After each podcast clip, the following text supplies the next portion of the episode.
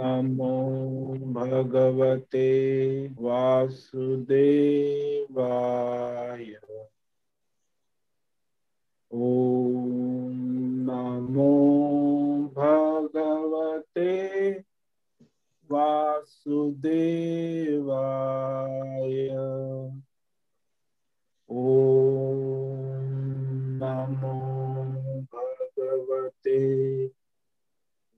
वासुदेवाय। ॐ नमो भगवते वासुदेवाय।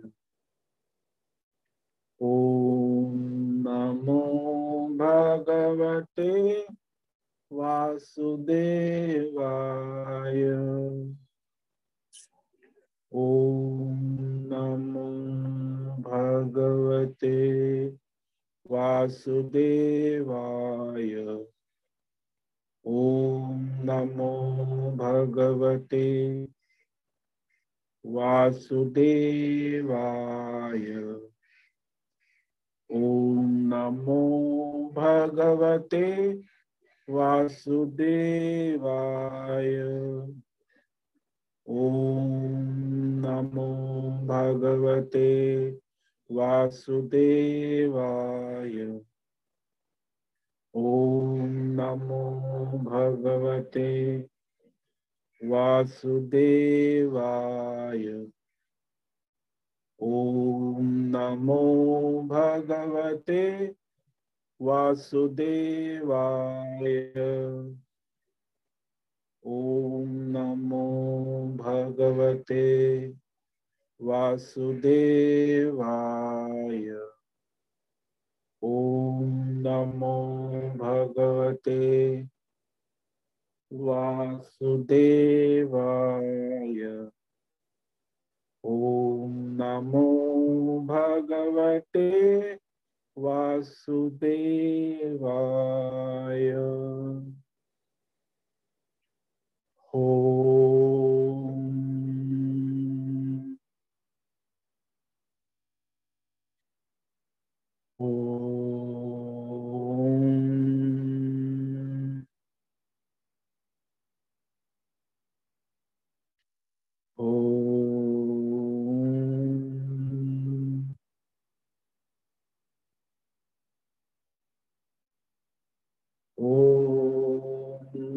श्री परमात्मने नमो नमः। ॐ गं गणपतये नमो नमः। ॐ ऐं ह्रीं श्रीं सं सरस्वत्यै नमो नमः। ॐ गुं गुरुभ्यो नमो नमः। ॐ सहनावतु। सहनौ भुनक्तु सह वीर्यं करवावहै। तेजस्विनावधीतमस्तु मा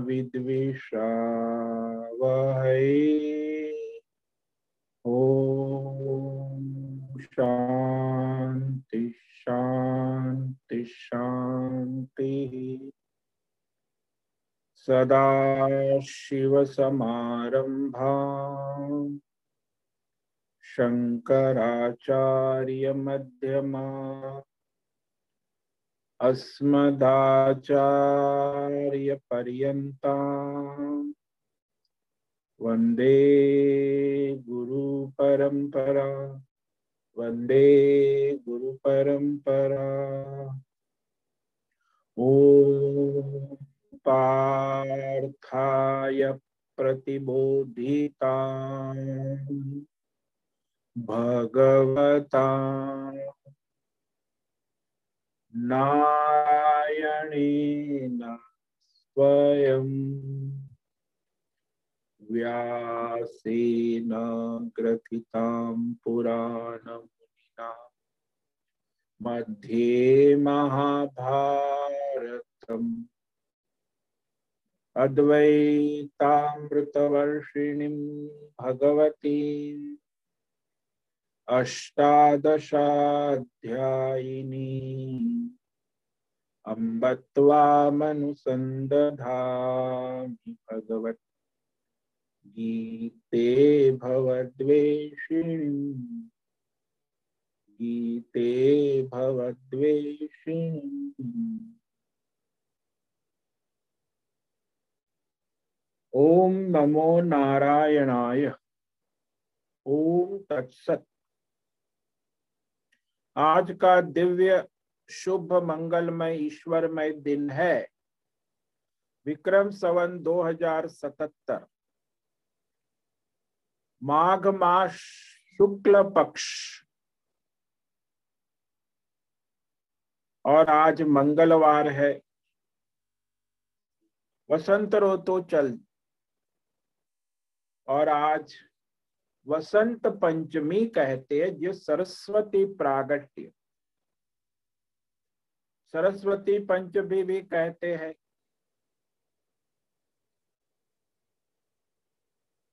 और ये ईस्वी सन 2021 आज 16 फरवरी है। सिक्सटीन फेब्रुआरी 2021 और सुबह सात बजने जा रहे हैं। यहाँ ऋषिकेश उत्तर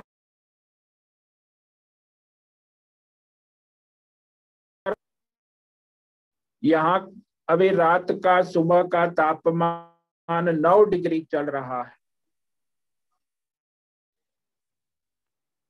कोहरा नहीं है। और दिन का दोपहर 21 डिग्री तापमान है। वायु की गति 6-7 किलोमीटर प्रति घंटा चल रही है। यहाँ से हम स्वामी उत्तमानंद सरस्वती भगवत गीता के आचार्य, शिष्य स्वामी चिन्मयानंद सरस्वती महाराज कैवल्याद्वैत शंकराचार्य परंपरा से सीख भारतीय वैदिक सनातन हिंदू धर्म परंपरा अनुसार संपूर्ण भगवत गीता ज्ञान यज्ञ, जूम ऑनलाइन व्याख्यान माला के अंतर्गत। भगवत गीता अध्याय चार ज्ञान कर्म संन्यास योग। के श्लोक नंबर 21 पर व्याख्यान आगे करेंगे? वर्ण, शब्द और वाक्य प्रमाणतः। संगति, शब्दार्थ, वाक्यार्थ, भावार्थ, रहस्यार्थ सहित। तत्वार्थ समेत। ईश्वर के लिए, संस्कृत एवं हिंदी में सरल, पवित्र, व्यावहारिक, दिव्य व्याख्यान करेंगे। आप सभी को ओम नमो नारायणाय। कृपया श्रद्धा पूर्वक एकाग्रता से सावधानी रखते हुए स्थिर बैठ। शरीर, इंद्रिय और मन की चंचलता से रहित तो होकर यह दिव्य पवित्र भगवद गीता श्रवण साधना करे। बाद में मनन चिंतन अभ्यास बारंबार करे और अपने स्वयं के जीवन में गीता ज्ञान चरितार्थ करे। अपना स्वयं का और सब का परम कल्याण करे करे करे। तो कल हमने अध्याय चार के श्लोक नंबर 21 पर व्याख्यान किया था। एक पंक्ति पर व्याख्यान हुआ है, अब दूसरी पंक्ति है, उस पर व्याख्यान करेंगे। तो यहाँ भगवान जो जीवन मुक्त तत्व ज्ञानी है, उसका स्वरूप प्रकट कर रहे हैं। कि केवल शरीर निर्वाह संबंधी धर्म, कर्म प्रारब्ध के अनुसार करते हुए उन्हें पाप पुण्य नहीं लगता है, यानी सारे द्वंद्व से मुक्त रहते हैं। क्योंकि शरीर का प्रारब्ध है, उस अनुसार शरीर का निर्वाह हो ही जाता है।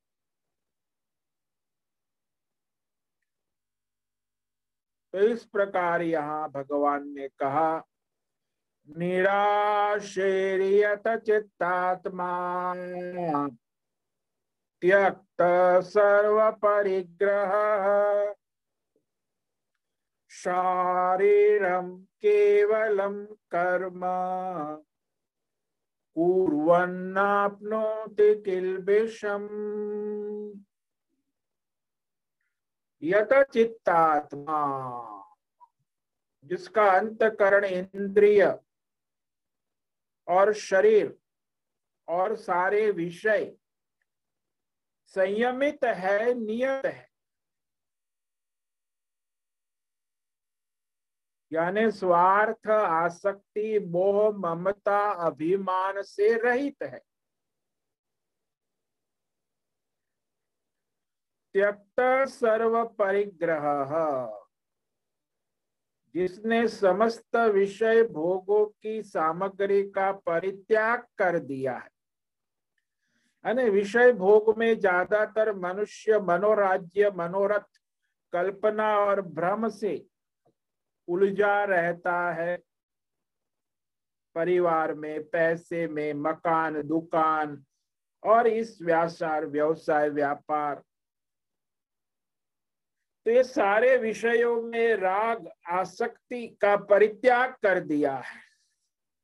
न कर्माशक्ति है, न फलाशक्ति है, न अकर्म आसक्ति है, न कर्तृत्व आसक्ति है। अकर्तृत्व आसक्ति भी नहीं है।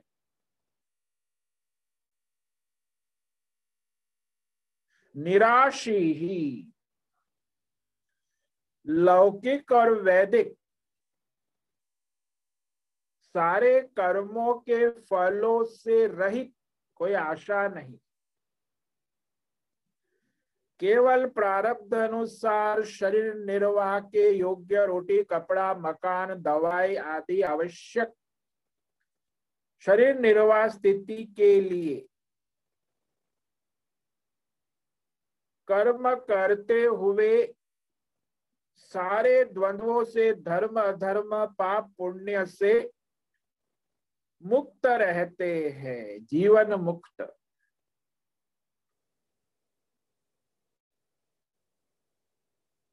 तो न पाप को प्राप्त होते हैं, न पुण्य को प्राप्त हो। ऐसी स्थिति में शारीरिक कर्म करता हुआ शारीर यानी शरीर निर्वाह के योग्य उचित देश काल परिस्थिति के अनुसार, प्रारब्ध अनुसार शास्त्र धर्म कर्म करता हुआ। तो यहाँ विशेषण है केवल शब्द का प्रयोग। केवल शब्द के प्रयोग से यह तात्पर्य निकलता है कि मन वाणी इंद्रिय के द्वारा होने योग्य कर्म चाहे। धर्म हो, चाहे अधर्म हो। तो जिसे धर्म और अधर्म शब्द से कहा जाता है, उसे करता हुआ द्वंद्व को प्राप्त नहीं करता, यह अविवेक होने लगेगा। क्योंकि उनकी मन वाणी इंद्रिय और शरीर के द्वारा धर्म कर्म के अनुष्ठान में। पाप द्वंद्व प्राप्ति का कथन विरोधाभास हो जाए। और अधर्म कर्म में सिद्ध हो जाएगा कि अधर्म कर्म से यह वाक्य अनर्थक हो जाएगा कि उसे धर्म और अधर्म का विवेक ही नहीं। तो तो पागल और मूर्ख की तरह दिखेगा, इसलिए ऐसे नहीं होते। जब शरीर निर्वाह का प्रयोजन है, जब तक शरीर है, भौतिक देह, प्राण चल रहे हैं। प्राणते प्राणी। आपका जो संसार है, परिवार, ये प्राण प्राण से प्राणित है। कि आप जिसको माँ कहते हैं, बहन कहते हैं, गुरु कहते हैं, चेला कहते हैं, भाई, भतीजा, चाचा, चाची, ये सब प्राण के धर्म है। माँ, बाप, भाई, बहन, चाचा, जब तक शरीर में प्राण है, तब तक वो बाद में जब प्राण छूट जाते हैं तो कहते हैं, अब तो ये गई तो मुर्दा पड़ा है, घर में लाके रखा, अंत्येष्टि के लिए ले जाना है। तो वहाँ फिर उससे अग्नि बहा दे देंगे। क्योंकि अब इसमें प्राण ही नहीं रहा, कि प्राण था तब तक वो माँ थी, बहन थी, भाई था, पिता था, चाचा था, चाची थी, गुरु था, चेला था।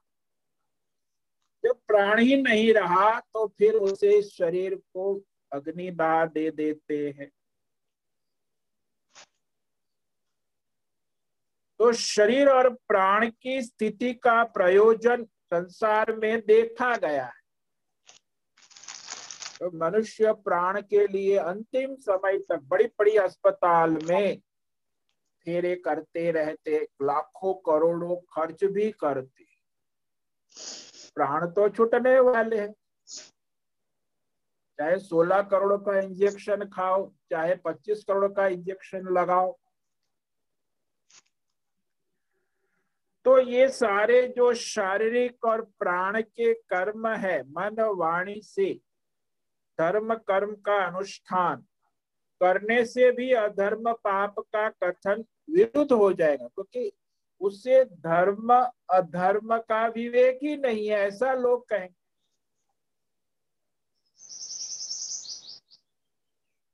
तो वो निषिद्ध कर्म का पक्ष भी लेता है तो ज्ञानी कैसे हुआ भाई? कुछ भी करता है, जैसे हमारे यहाँ फक्कड़ बाबा लोग होते हैं वो चरह से गांजा, शराब सब पीते हैं, अब पड़े रहते घाट के। अब उसको हम लोग फक्कड़ कहते कि भाई ये फक्कड़ बाबा है। वो कोई साधुता के लक्षण नहीं। तो धर्म विवेक ही नहीं है जिसको, वो कहाँ से साधु हो सकता है? महात्मा हो सकता इसीलिए कहा, जब तक शरीर निर्वाह का प्रयोजन युक्त धर्म, कर्म, ये शारीरिक कर्म माना, वैदिक शास्त्र के अनुसार निर्वाह के लिए उचित कर्म करना, नित्य नैमित्तिक कर्म, रोटी, कपड़ा, मकान, दवाई, जो भी आवश्यक है तो वर्तमान और भविष्य का फल देने वाला शास्त्र विधि गम्य अथवा शास्त्र से रहित, शास्त्र विरुद्ध जो शरीर वाणी मन से होने योग्य कर्म है, वो तो सब करेगा तो ये उचित नहीं है। तो उसको करता है, भिन्न कर्म को न करता हुआ। शरीर इंद्रिय प्राण मन बुद्धि के द्वारा।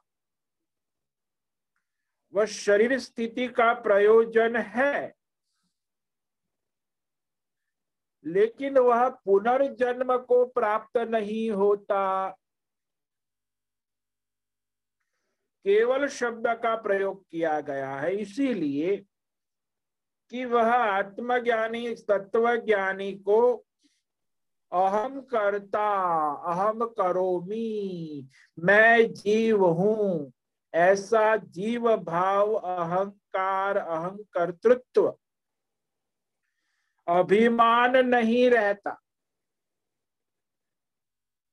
तो शरीर, इंद्रिय, प्राण, मन, बुद्धि की जो क्रियाएँ है तो शरीर आदि की क्रियाएँ उसका निर्वाह लोक दृष्टि से शरीर निर्वाह होता है। तो उसके लिए वो भिक्षा मांगने भी जाते हैं। तो शरीर निर्वाह के लिए कभी रोटी, कपड़ा, मकान, दवाई चाहिए, कुछ आवश्यक शरीर के प्रारब्ध के अनुसार धर्म कर्म भी करते हैं।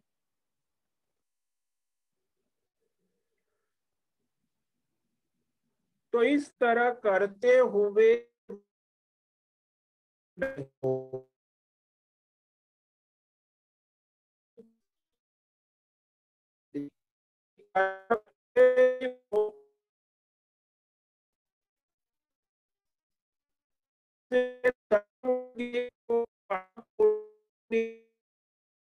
संभव नहीं है उसे पाप पुण्य स्पर्श नहीं कर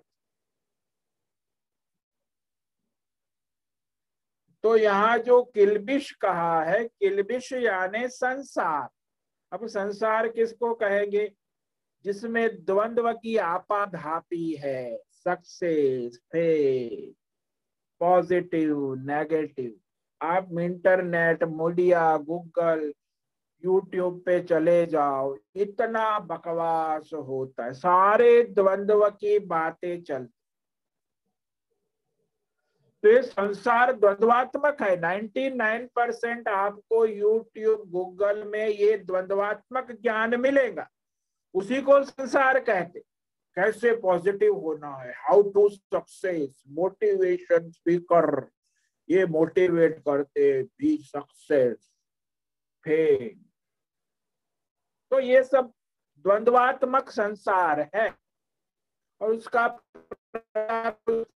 जीव को जन्म जन्मांतर से है, उसके भीतर भी वो द्वंद्वात्मक संस्कार है जन्म जन्म और ये बाहर से भी इनपुट और आउटपुट दोनों चलता है। वीडियो खोलो टीवी खोलो अखबार पढ़ो, सब जगह द्वंद्व द्वंद्व द्वंद्व। अब ये संसार के बीच में द्वंद्वात्मक संसार में वह तत्व ज्ञानी उस द्वंद्व से निर्लिप्त रहते हैं। जैसे कीचड़ में पड़ा हुआ कमल खिलकर सुगंध और सौंदर्य देता है। और उस तत्व ज्ञानी को कोई पुनर्जन्म की प्राप्ति भी नहीं हो क्योंकि ये संसार तो ऐसा है ही और जीव जन्म जन्मांतर से द्वंद्व में पड़ा है। द्वंद्व का अपना पुरुषार्थ भी करता है। सक्सेस के लिए पुरुषार्थ करता है, फेल नहीं होने के लिए पुरुषार्थ करता है, पॉजिटिव के लिए पुरुषार्थ करता है, नेगेटिव को नहीं, धक्का मारने का पुरुषार्थ करता है, पॉजिटिव को पकड़ने का पुरुषार्थ करता है। ये तो धक्का मारना भी पुरुषार्थ है, पकड़ना भी पकड़ना, छोड़ना दोनों पुरुषार्थ है। पकड़ छोड़ पकड़ छोड़ करने से उसके संस्कार बन जाते हैं, जन्म जन्म इसीलिए द्वंद्वात्मक संसार, उसमें ये केवल जो तत्व ज्ञानी है, वो उसमें निर्लिप्त असंग रहते हैं। क्योंकि उसे परमात्मा तत्व का ज्ञान, आत्मा अनात्मा, नित्य अनित्य, सत्य असत्य का, उसकी बुद्धि में विवेक जागृत हो गया है। तो परमार्थ ज्ञान अग्नि के द्वारा वो सारे द्वंद्वों से मुक्त हो गए हैं। और ये बिना प्रतिबंध के ही मुक्त हो जाते। क्योंकि जिसको विवेक हो गया है, ज्ञान हो गया है कि नित्य क्या है, अनित्य क्या है, सत्य क्या है तो सारे कर्म बंधन से मुक्त हो। जैसे किसी को सुवर्ण तत्व का ज्ञान हो गया है तो गहने क्या संसार, ये बैंगल्स है, ये एंगल्स है ये अंगूठी है, ये नेकलेस है ये, झार है, मंगलसूत्र है, चूड़ामणि है पाईजेब है। अरे बाबा, बाजू बंद है, क्या क्या? तो ये सारे कर्म बंधन है। लेकिन जिसको स्वर्ण तत्व का ज्ञान हो गया है, वो सारे गहनों के बंधन से मुक्त हो जाते हैं। ऐसे जिसको परमात्मा तत्व का ज्ञान हो जाता है, वो ये जीव जगत, देवी देवता, माया के सत्ताईस तत्वों से मुक्त हो जाते हैं। यथार्थ परमार्थ दर्शन ही जीवन मुक्ति है। वो जीते जी मुक्त हो जाते। इसीलिए फिर उनका शरीर तो रहता है ना। तो इसीलिए कहा कि शारीरम केवलम कर्म। कुरवन किलबिशम न आपनोती। केवल शरीर निर्वाह प्रारब्ध अनुसार वर्तमान में टुडे आज। शरीर निर्वाह के योग्य परंपरागत शास्त्र अनुसार। नित्य नैमित्तिक धर्म कर्म। रोटी, कपड़ा, मकान, दवाई, उचित व्यवहार, धर्म, कर्म। तो ये वाक करने से उन्हें कोई दोष नहीं लगता, कर्म बंधन नहीं हो। तो उनका ये निर्दोष स्थिति हो जाती। तो ये कहा, शारीरम केवलम कर्म। कुरवन अपि किलबिशम नाप यानी सारे द्वंद्वों से निरंतर मुक्त रहते हैं। उन्हें न सक्सेस न फेलियर न अपने या दूसरों के। कई बार होता है मनुष्य अपने तो पास सक्सेस फेल में माता पिता अपने बेटे, बेटी, रिश्तेदारों का उसको बड़ा सक्सेस फेल तो अपने और संसार के सक्सेस फेल से उसे कोई बंधन ही नहीं। तो फिर कई बार मनुष्य को अपने सक्सेस पॉजिटिव अब मेरा बेटा नेगेटिव है, मेरा पति पॉजिटिव नहीं है, मेरा भाई ऐसा है, मेरी पत्नी ऐसी, ये सब भी बकवास है। पॉजिटिव नेगेटिव अपना तो गया, दूसरों के पॉजिटिव नेगेटिव भी उनको विचलित नहीं करते। दूसरों के द्वंद्व और अपने द्वंद्व। क्योंकि आसपास संसार है, समाज है, उनमें भी द्वंद्व तो रहेगा। तो हर प्रकार के मनुष्य आपको मिलेंगे, फिर आप भी विचलित नहीं होंगे, क्योंकि आप निर्द्वंद्व है।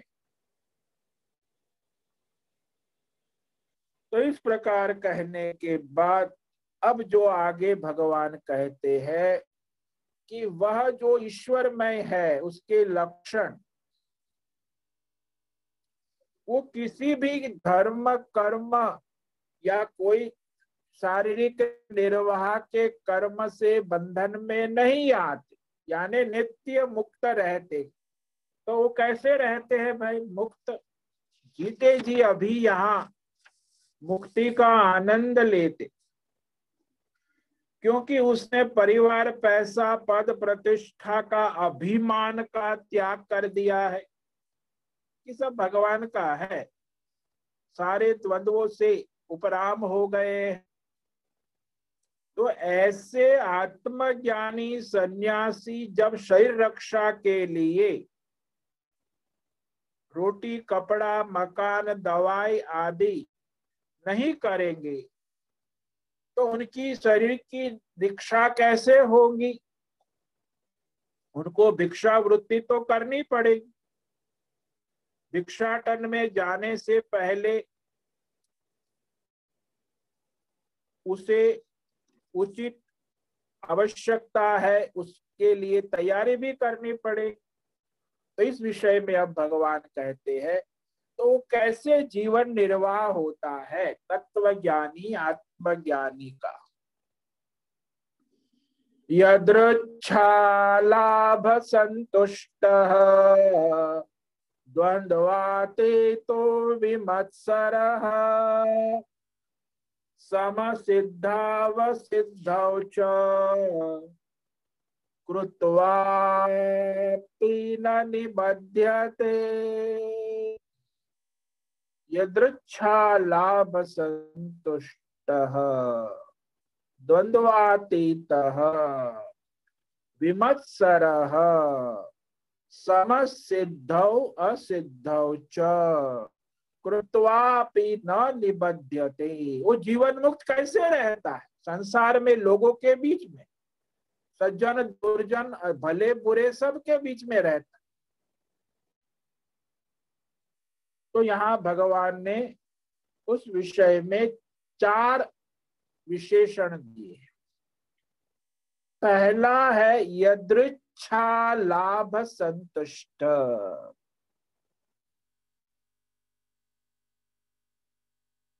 बिना संकल्प के बिना मांगे, बिना सोचे, बिना विचारे, बिना किए, बिना इच्छा के प्रारब्ध अनुसार जो आ गया है और जो जा रहा है, उसमें संतुष्ट रहते हैं।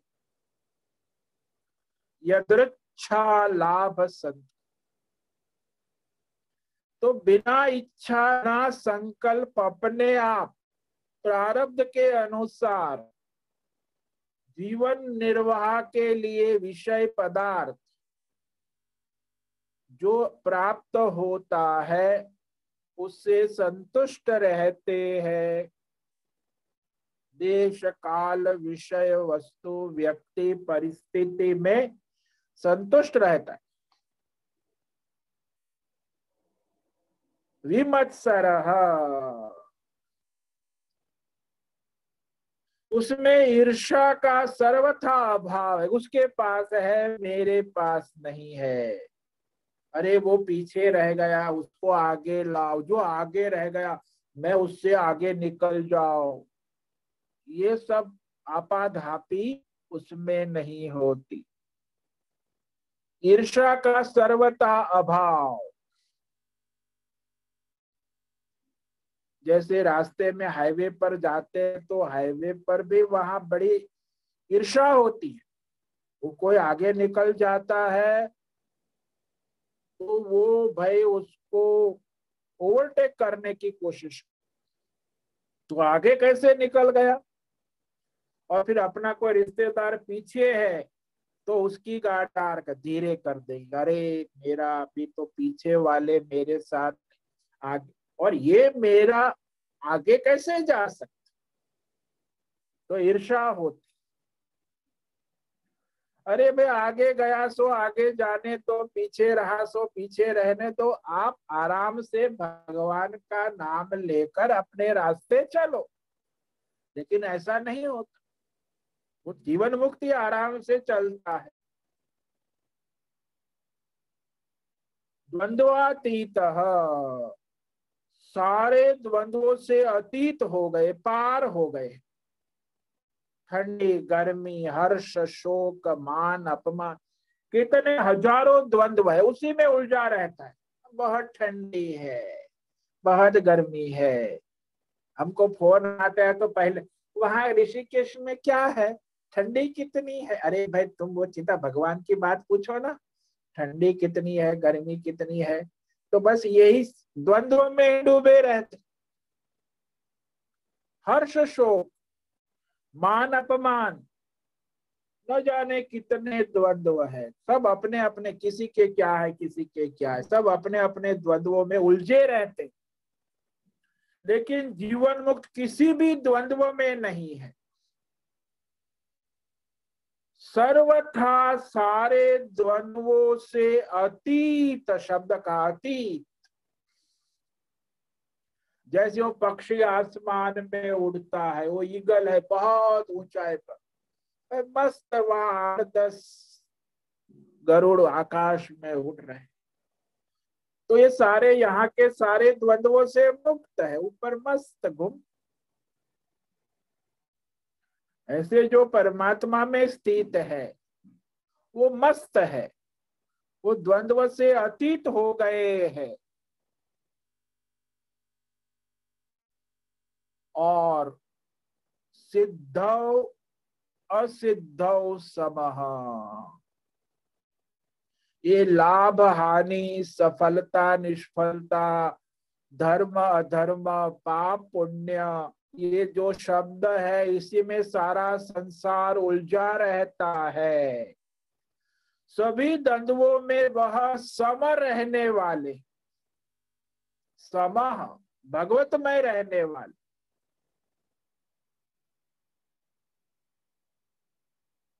कर्म करते हुए भी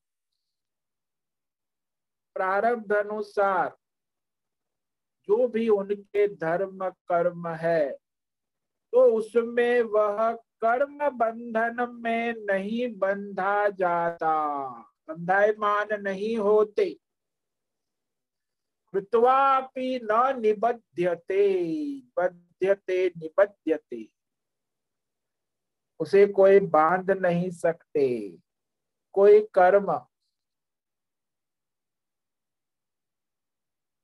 और इस तरह वह समदृष्टि, समभाव। तो दिव्य परमात्मा उद्देश्य और भावना से कर्म करते। क्योंकि ईश्वरीय भावना और उद्देश्य होने के कारण उन्हें कोई कर्म बंधन नहीं है। ये चार विशेषण दिए हैं। इस पर और व्याख्यान हम कल करेंगे। तो आज जो हमने इक्कीसवें श्लोक पर व्याख्यान किया है, उसे संक्षिप्त में कह देते हैं।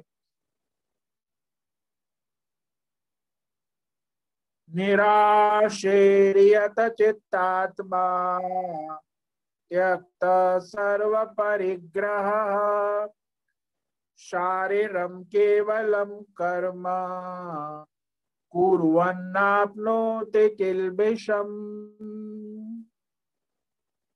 तो यहाँ भगवान श्लोक नंबर 18 से 22 तक ये जीवन मुक्ति की गीता गाथा कहते कि भाई जीवन मुक्त का बायोडेटा क्या है? उसका परिचय क्या है? संक्षिप्त परिचय कि वो जीते जी मुक्त है, उसका परिचय दिया, बायोडेटा।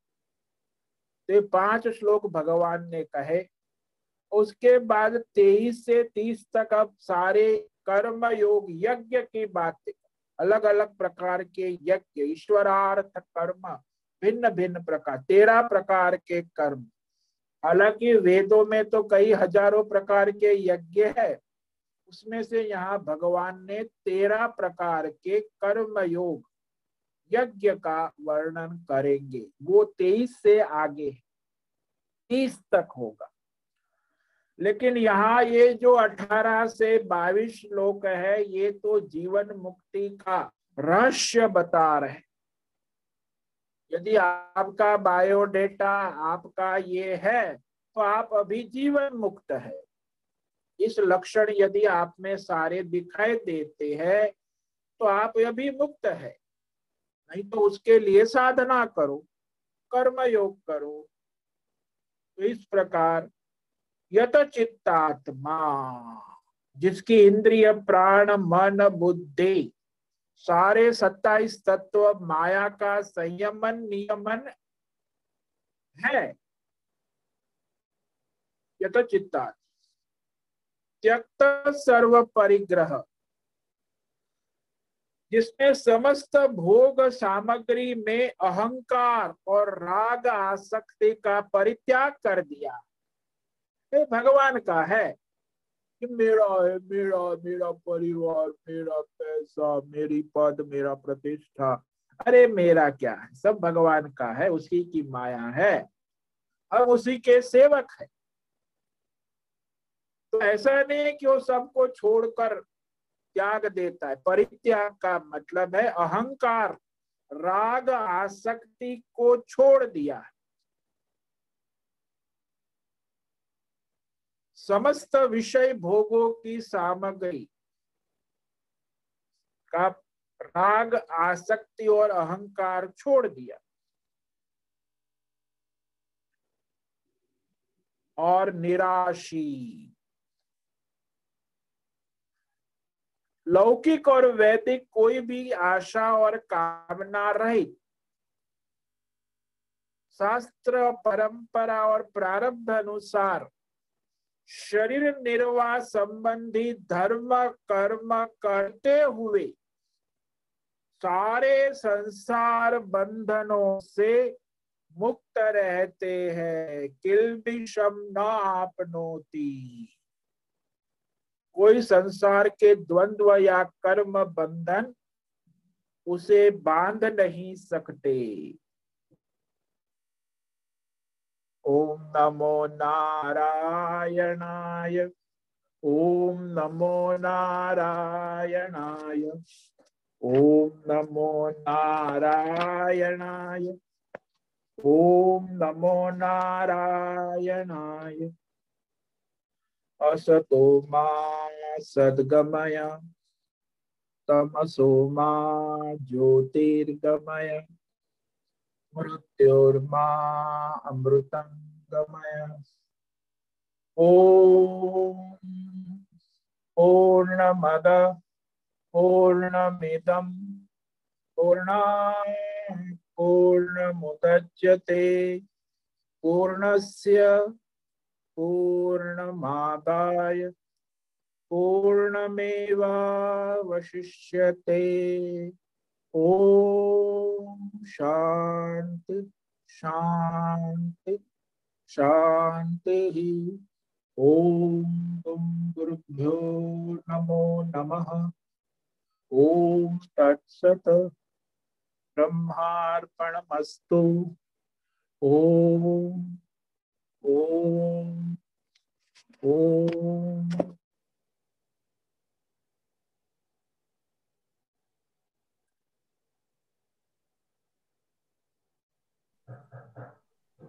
आज माघ शुक्ल पंचमी सारस्वतोत्सव सरस्वती पूजन का महत्व तो इस सरस्वती उत्सव को मनाए जाने के पीछे का उद्देश्य है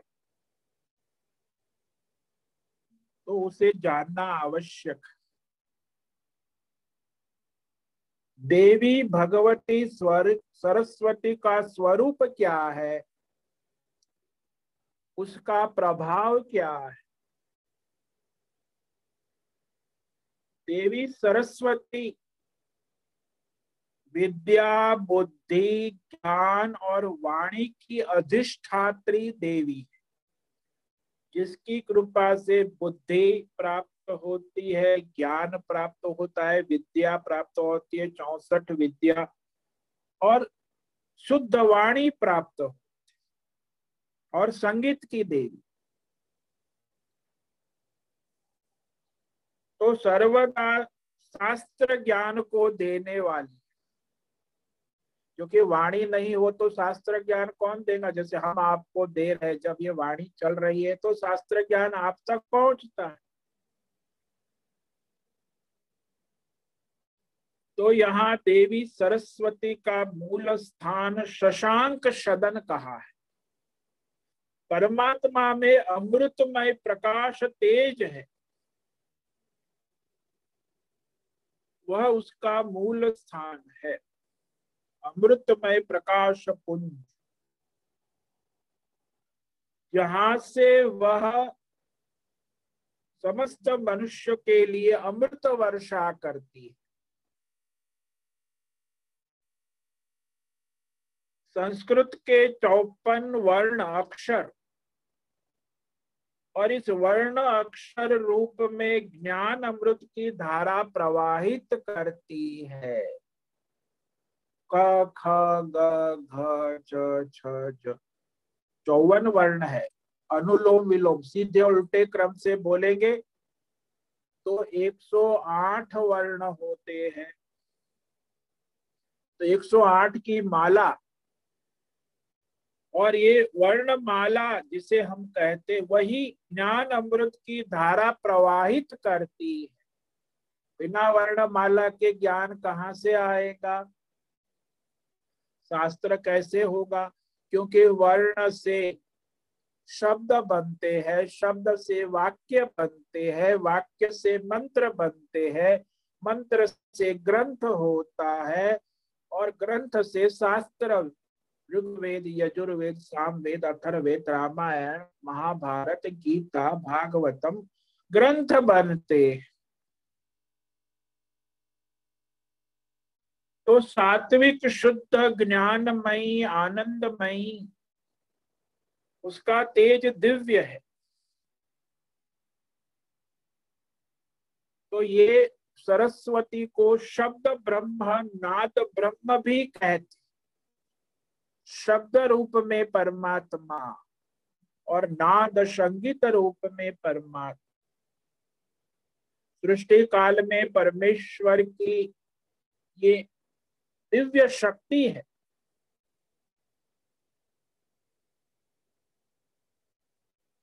तो शास्त्रों में इसे पाँच भागों में बांटा गया। राधा पद्मा सावित्री दुर्गा और सरस्वती।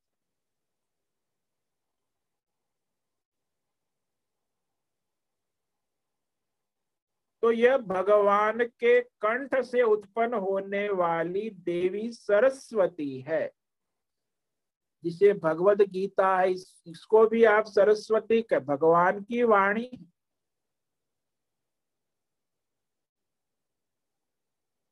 और यह दिव्य शक्ति पुराणों में इसको तीन शक्तियों में बांटा है। आद्य शक्ति, महाकाली, महालक्ष्मी, महासरस्वती। तो देवी महासरस्वती सत्व गुण संपन्न, सत्वात संज्ञाते ज्ञानम। इसलिए जो राजसी और तामसी लोग होते हैं ना, उसमें सरस्वती उसकी वाणी चै चै चू चू पौ पौ करते रहते उसकी वाणी में कोई दम नहीं हो। गाना भी नहीं आता, बोलना भी नहीं आता। ऐसे 90 परसेंट जो तमोगुणी, रजोगुण सत्व गुण में ये देवी सरस्वती का वास।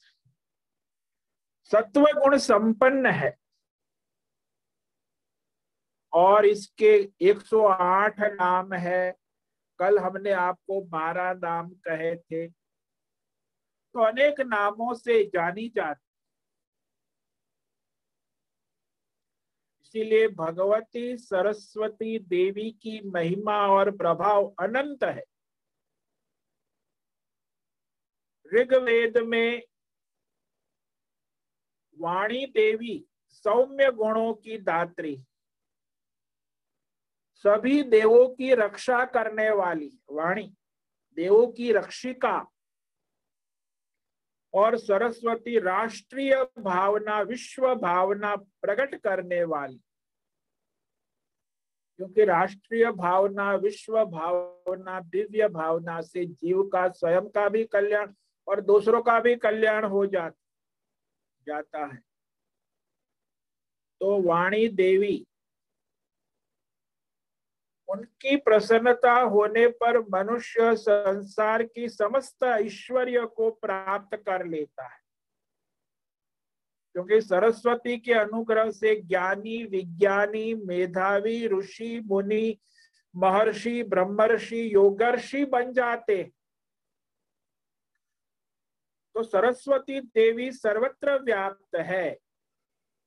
निर्लेप है, निरंजन है, निष्काम है। तो ब्राह्मणों के ग्रंथों में भी उससे ब्रह्म कामधेनु कहा है। देवों की प्रतिनिधि है सेक्रेटरी सभी देवों की, तैतीस देवों की सेक्रेटरी विद्या, बुद्धि, सरस्वती। अमित तेजस्विनी, अनंत गुणशालिनी। तो आज माघ मास की शुक्ल पंचमी तिथि को उनका प्रागट्य दिन मनाया जाता है। तो इस दिन सरस्वती देवी की वार्षिक पूजा के साथ बच्चों को जो अक्षर, ज्ञान, अक्षर विद्या आरंभ की तिथि है, उसको अक्षर ज्ञान विद्या आरंभ शुक्ल पंचयम्या विद्या आरंभ दिने संयम कृतवा तत्र संयत शुचि तो इस प्रकार विद्या आरंभ की तिथि है। तो जो पहली बार पढ़ाई करता है, उसे अक्षर आरंभ कराया जाए तो ये भगवती देवी सरस्वती की यहाँ अद्भुत शक्ति है। व्यास ऋषि, भरद्वाज, देवल ऋषि, मुनि, उन्होंने सरस्वती की आराधना कर ये सारी सिद्धियाँ प्राप्त की। एक सरस्वती कवच है।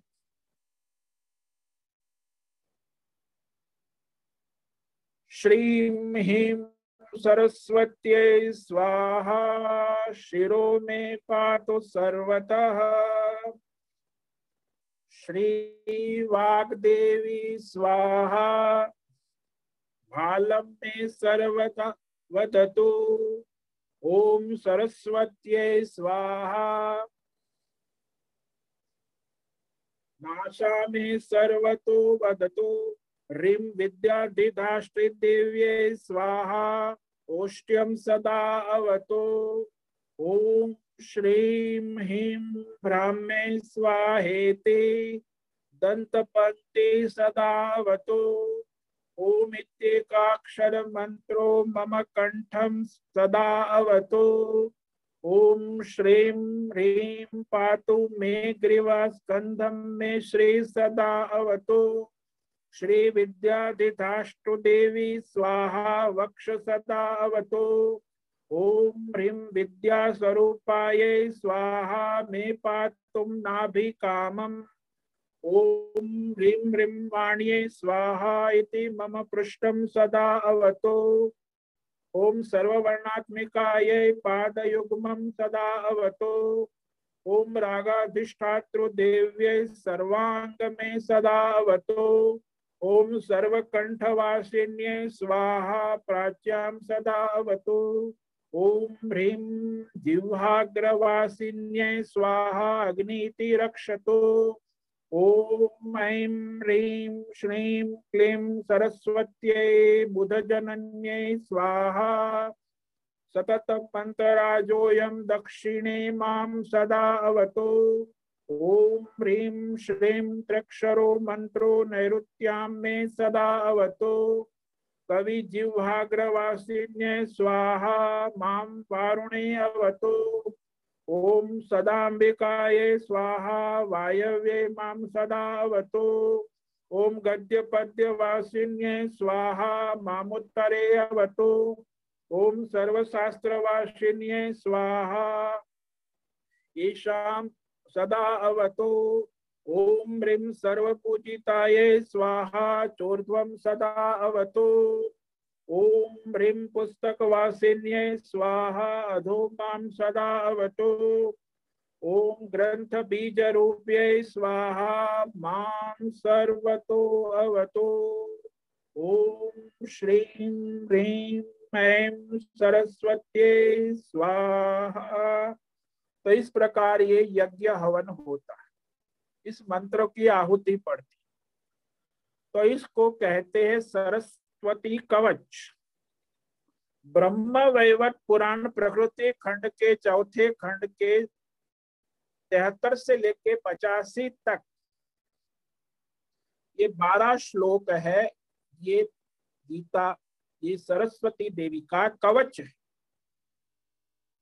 तो इस प्रकार इसकी आराधना करके ऋषि मुनि अनेक प्रकार की सिद्धियाँ प्राप्त करते हैं।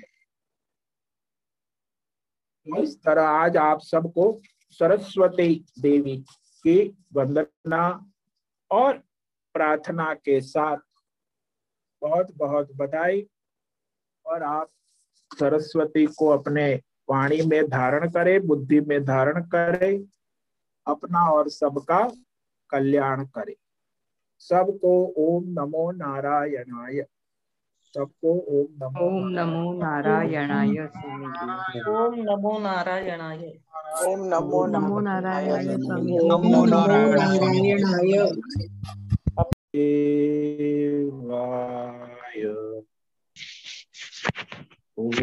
ओम नमो भगवते वासुदेवाय। ॐ नमो भगवते वासुदेवाय। ॐ नमो भगवते वासुदेवाय। ॐ नमो भगवते वासुदेवाय। ॐ नमो भगवते वासुदेवाय।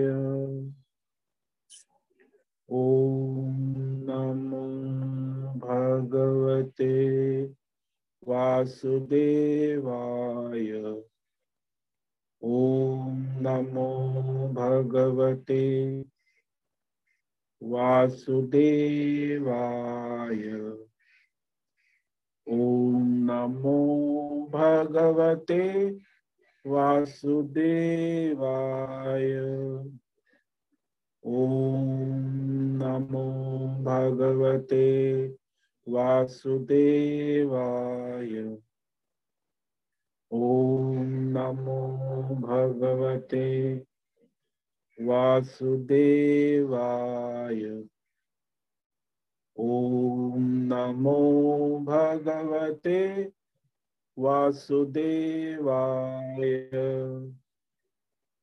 ॐ नमो भगवते वासुदेवाय।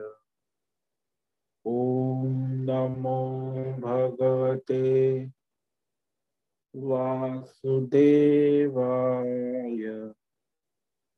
ॐ नमो भगवते वासुदेवाय। ॐ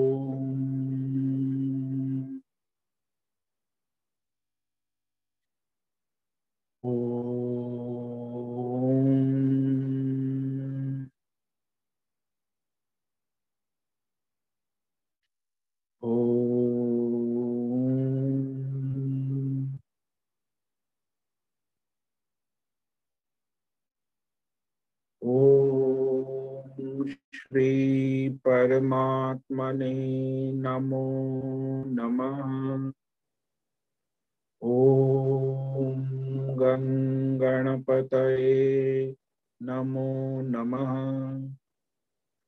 ॐ ऐं ह्रीं श्रीं सं सरस्वत्यै नमो नमः। ॐ गुं गुरुभ्यो नमो नमः। ॐ सहनावतु। सहनौ भुनक्तु सह वीर्यं करवावहै। तेजस्विनावधीतमस्तु मा विद्विषावहै। ॐ शान्ति शान्ति शान्तिः। सदा शिवसमारम्भा शङ्कराचार्यमध्यमा अस्मदाचार्यपर्यन्ता वंदे गुरुपरम्परा वंदे गुरुपरम्परा। ॐ पार्थाय प्रतिबोधिता भगवता नारायणेन स्वयं व्यासेन ग्रथितां पुराणमुनिना। मध्ये महाभारतम् अद्वैतामृतवर्षिणीं भगवती अष्टादशाध्यायिनी। अम्ब त्वामनुसन्दधामि भगवत् गीते भवद्वेषिणीम् गीते भवद्वेषिणीम् ओम नमो नारायणाय। ओम तत्सत। आज का दिव्य शुभ मंगलमय ईश्वरमय दिन है। विक्रम सवन 2077 माघ मास शुक्ल पक्ष। और आज मंगलवार है। वसंत ऋतु चल। और आज वसंत पंचमी कहते हैं, जो सरस्वती प्रागट्य। सरस्वती पंचमी भी कहते हैं।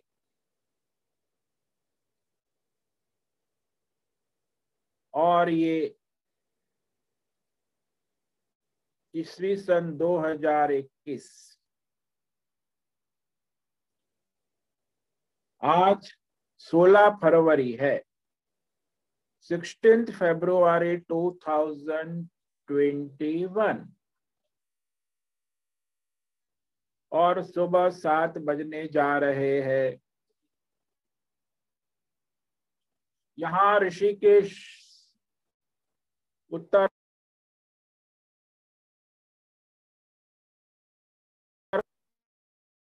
यहाँ अभी रात का सुबह का तापमान नौ डिग्री चल रहा है।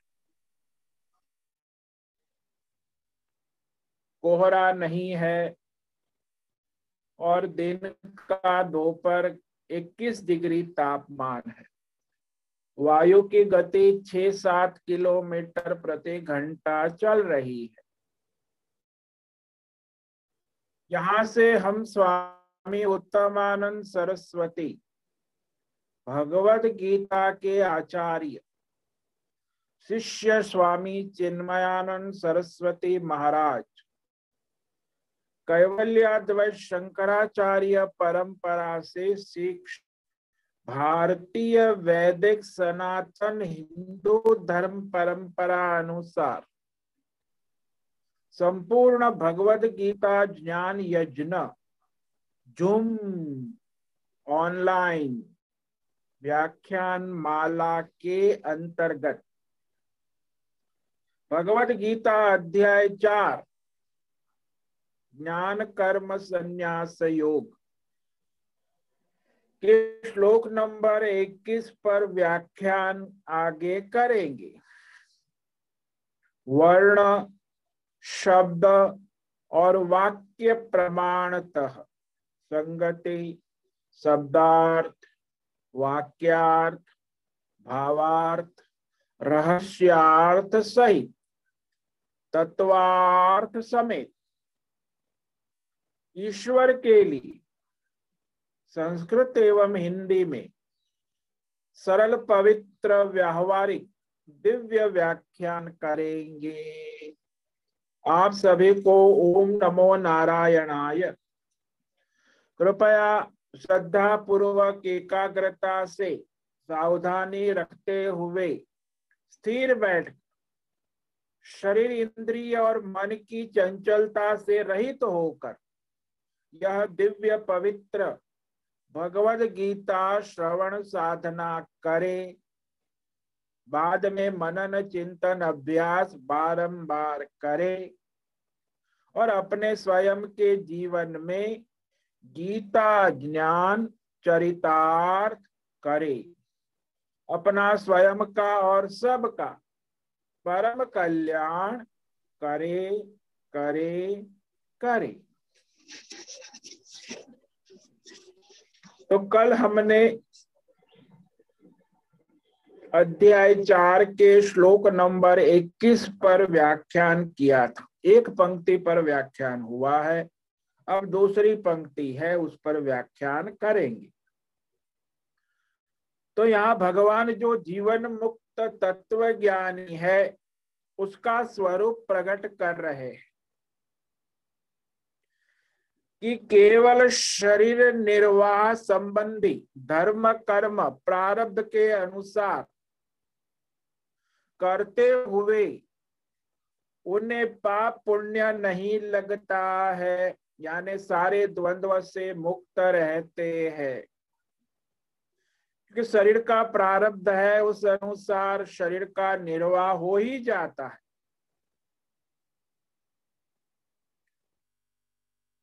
तो इस प्रकार यहाँ भगवान ने कहा, निराशेरियत चित्तात्मा, त्यक्त सर्व परिग्रह शारीरम केवलम कर्म, कुर्वन्नाप्नोति किल्बिषम्। यत चित्तात्मा जिसका अंतकरण इंद्रिय और शरीर और सारे विषय संयमित है, नियत है। यानी स्वार्थ, आसक्ति, मोह, ममता, अभिमान से रहित है।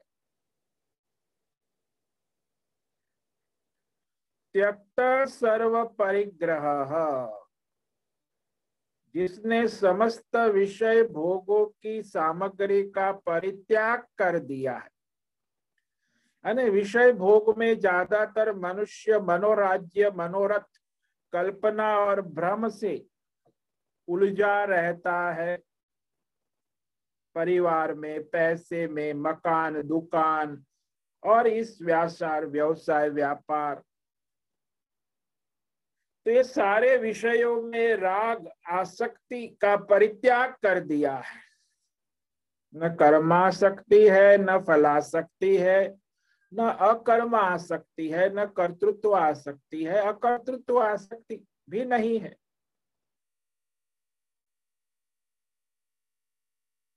निराशी ही लौकिक और वैदिक सारे कर्मों के फलों से रहित कोई आशा नहीं। केवल प्रारब्ध अनुसार शरीर निर्वाह के योग्य रोटी, कपड़ा, मकान, दवाई आदि आवश्यक। शरीर निर्वाह स्थिति के लिए कर्म करते हुए सारे द्वंद्वों से धर्म, अधर्म, पाप, पुण्य से मुक्त रहते हैं, जीवन मुक्त।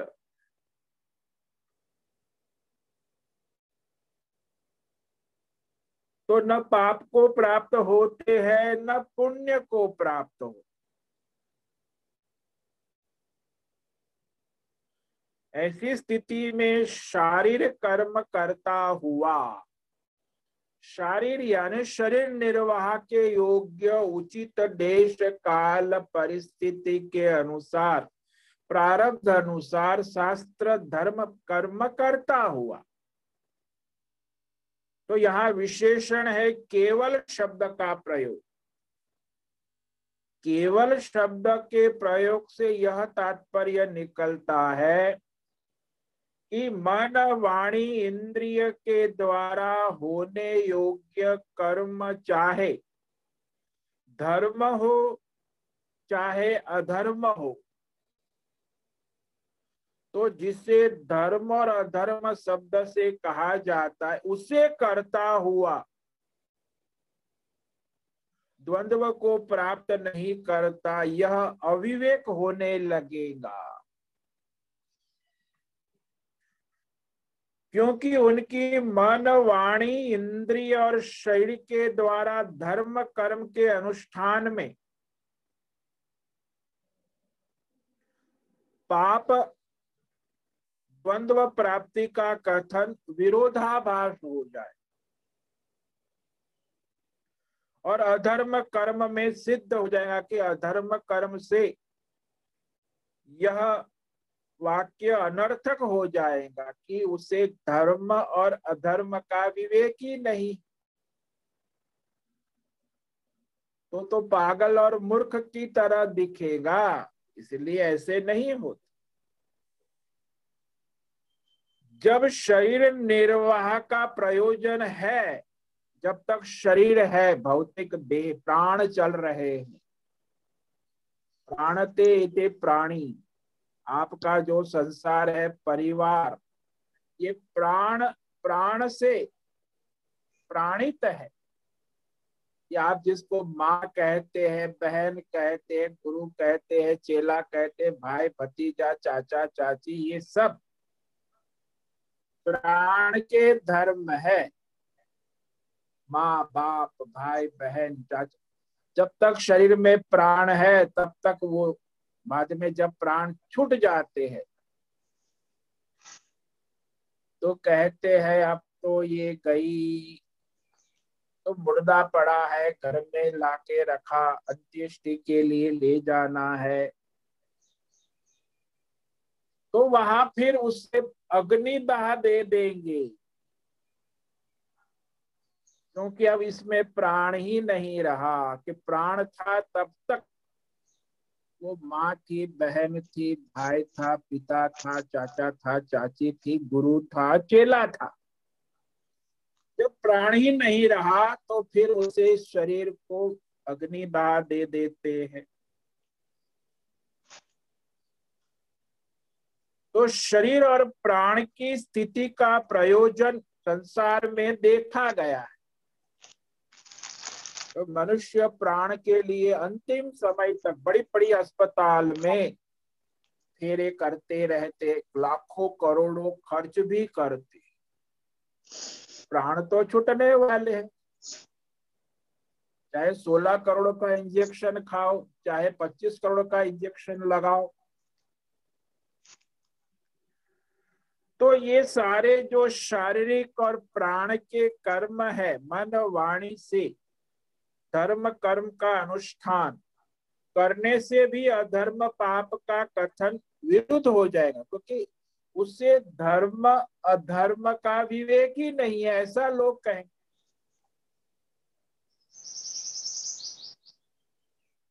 तो वो निषिद्ध कर्म का पक्ष भी लेता है तो ज्ञानी कैसे हुआ भाई? कुछ भी करता है, जैसे हमारे यहाँ फक्कड़ बाबा लोग होते हैं वो चरस से गांजा, शराब सब पीते हैं। अब पड़े रहते घाट के। अब उसको हम लोग फक्कड़ कहते कि भाई ये फक्कड़ बाबा है। वो कोई साधुता के लक्षण नहीं।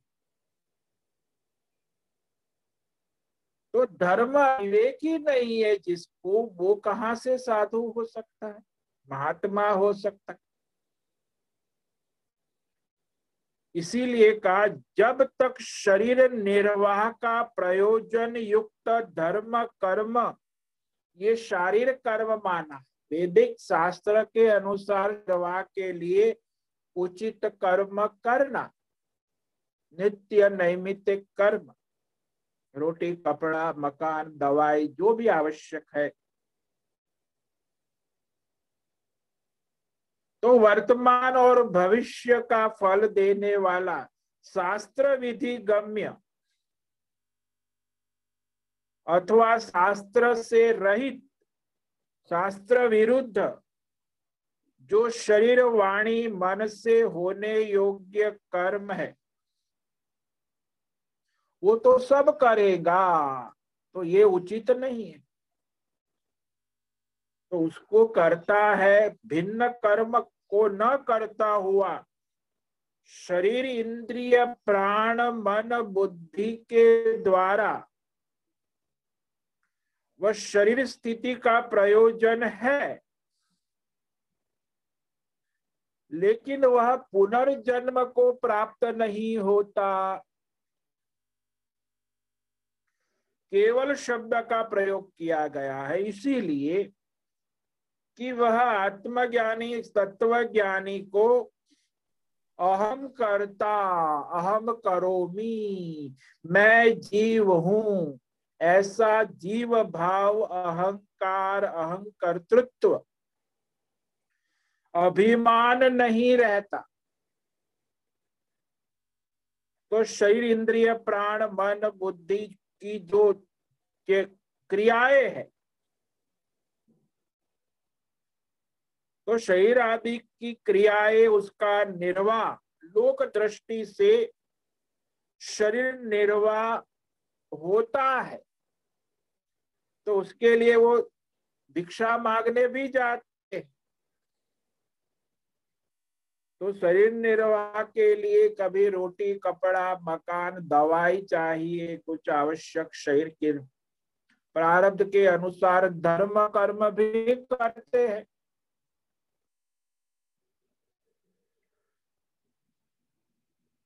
तो इस तरह करते हुए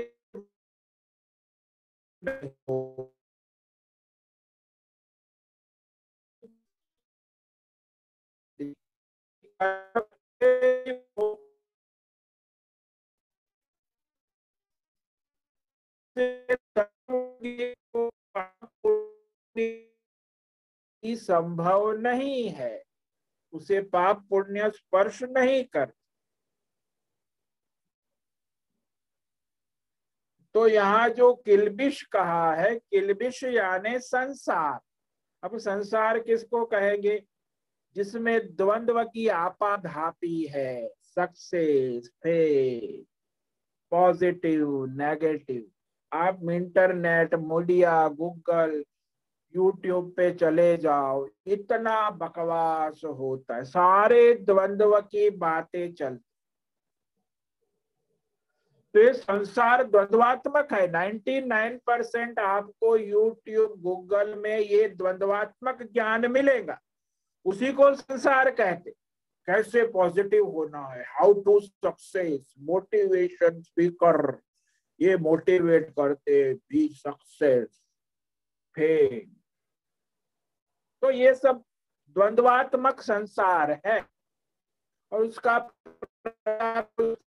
जीव को जन्म जन्मांतर से है, उसके भीतर भी वो द्वंद्वात्मक संस्कार है, जन्म जन्म, और ये बाहर से भी इनपुट और आउटपुट दोनों चलता है। बोलो बोलो, अखबार पढ़ो, सब जगह द्वंद्व द्वंद्व द्वंद्व।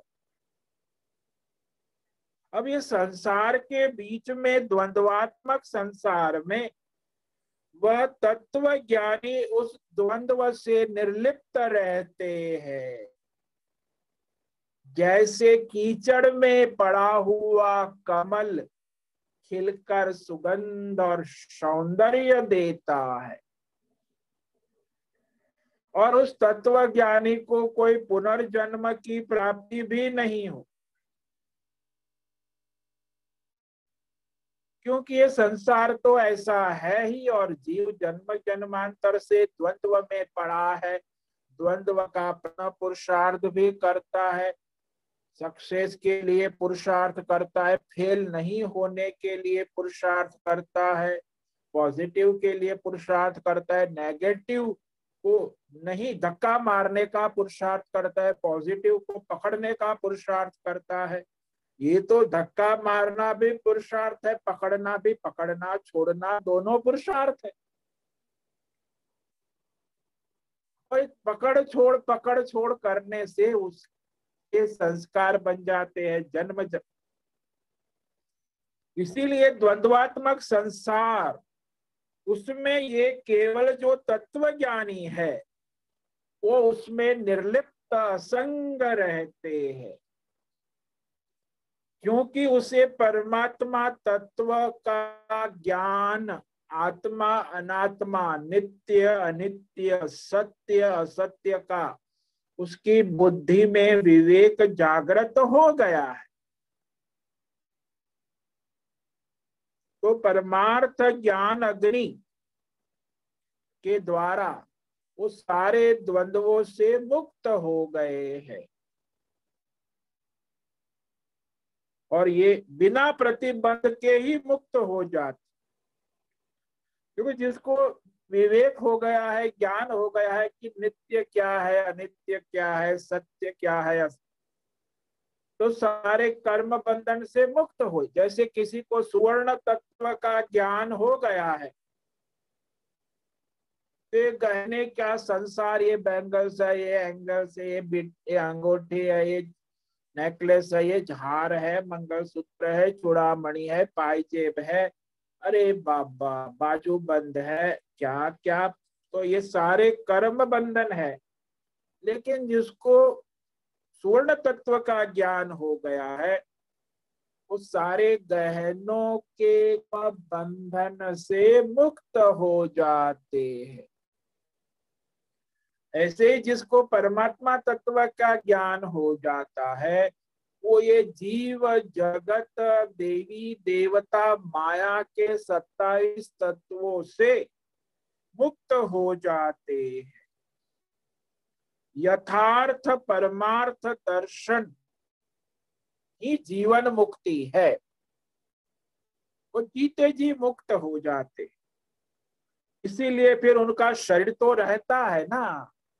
तो इसीलिए कहा कि शारीरम केवलम कर्म। कुरन किलबिशम न आपनोती। केवल शरीर निर्वाह प्रारब्ध अनुसार वर्तमान में टुडे आज। शरीर निर्वाह के योग्य परंपरागत शास्त्र अनुसार। नित्य नैमितिक धर्म कर्म। रोटी कपड़ा मकान दवाई उचित व्यवहार धर्म कर्म तो ये वाक करने से उन्हें कोई दोष नहीं लगता कर्म बंधन नहीं हो तो उनका ये निर्दोष स्थिति हो जाती तो ये कहा शारीरम केवलम कर्म कुरन अपि नाप यानी सारे द्वंद्वों से निरंतर मुक्त रहते हैं। उन्हें न सक्सेस न फेलियर न अपने या दूसरों के। कई बार होता है मनुष्य अपने तो पास सक्सेस फेल में माता पिता अपने बेटे, बेटी, रिश्तेदारों का उसको बड़ा सक्सेस फेल तो अपने और संसार के सक्सेस फेल से उसे कोई बंधन ही नहीं। तो फिर कई बार मनुष्य को अपने सक्सेस पॉजिटिव अब मेरा बेटा नेगेटिव है, मेरा पति पॉजिटिव नहीं है, मेरा भाई ऐसा है, मेरी पत्नी ऐसी, ये सब भी बकवास है। पॉजिटिव नेगेटिव अपना तो गया, दूसरों के पॉजिटिव नेगेटिव भी उनको विचलित नहीं करते। दूसरों के द्वंद्व और अपने द्वंद्व। क्योंकि आसपास संसार है, समाज है, उनमें भी द्वंद्व तो रहेगा। तो हर प्रकार के मनुष्य आपको मिलेंगे, फिर आप भी विचलित नहीं होंगे, क्योंकि आप निर्द्वंद्व है। तो इस प्रकार कहने के बाद, अब जो आगे भगवान कहते हैं कि वह जो ईश्वरमय है, उसके लक्षण वो किसी भी धर्म, कर्म या कोई शारीरिक निर्वाह के कर्म से बंधन में नहीं आते, यानी नित्य मुक्त रहते। तो वो कैसे रहते हैं भाई? मुक्त। जीते जी अभी यहाँ मुक्ति का आनंद लेते। क्योंकि उसने परिवार, पैसा, पद, प्रतिष्ठा का अभिमान का त्याग कर दिया है। कि सब भगवान का है। सारे द्वंद्वों से उपराम हो गए तो ऐसे आत्मज्ञानी सन्यासी जब शरीर रक्षा के लिए रोटी, कपड़ा, मकान, दवाई आदि नहीं करेंगे तो उनकी शरीर की दीक्षा कैसे होगी? उनको भिक्षा वृत्ति तो करनी पड़ेगी। भिक्षाटन में जाने से पहले उसे उचित आवश्यकता है, उसके लिए तैयारी भी करनी पड़े। तो इस विषय में अब भगवान कहते हैं तो कैसे जीवन निर्वाह होता है? तत्व ज्ञानी आत्मज्ञानी का। यदृच्छालाभ संतुष्ट। द्वंद्वातीतो विमत्सर। समसिद्धावसिद्धौ च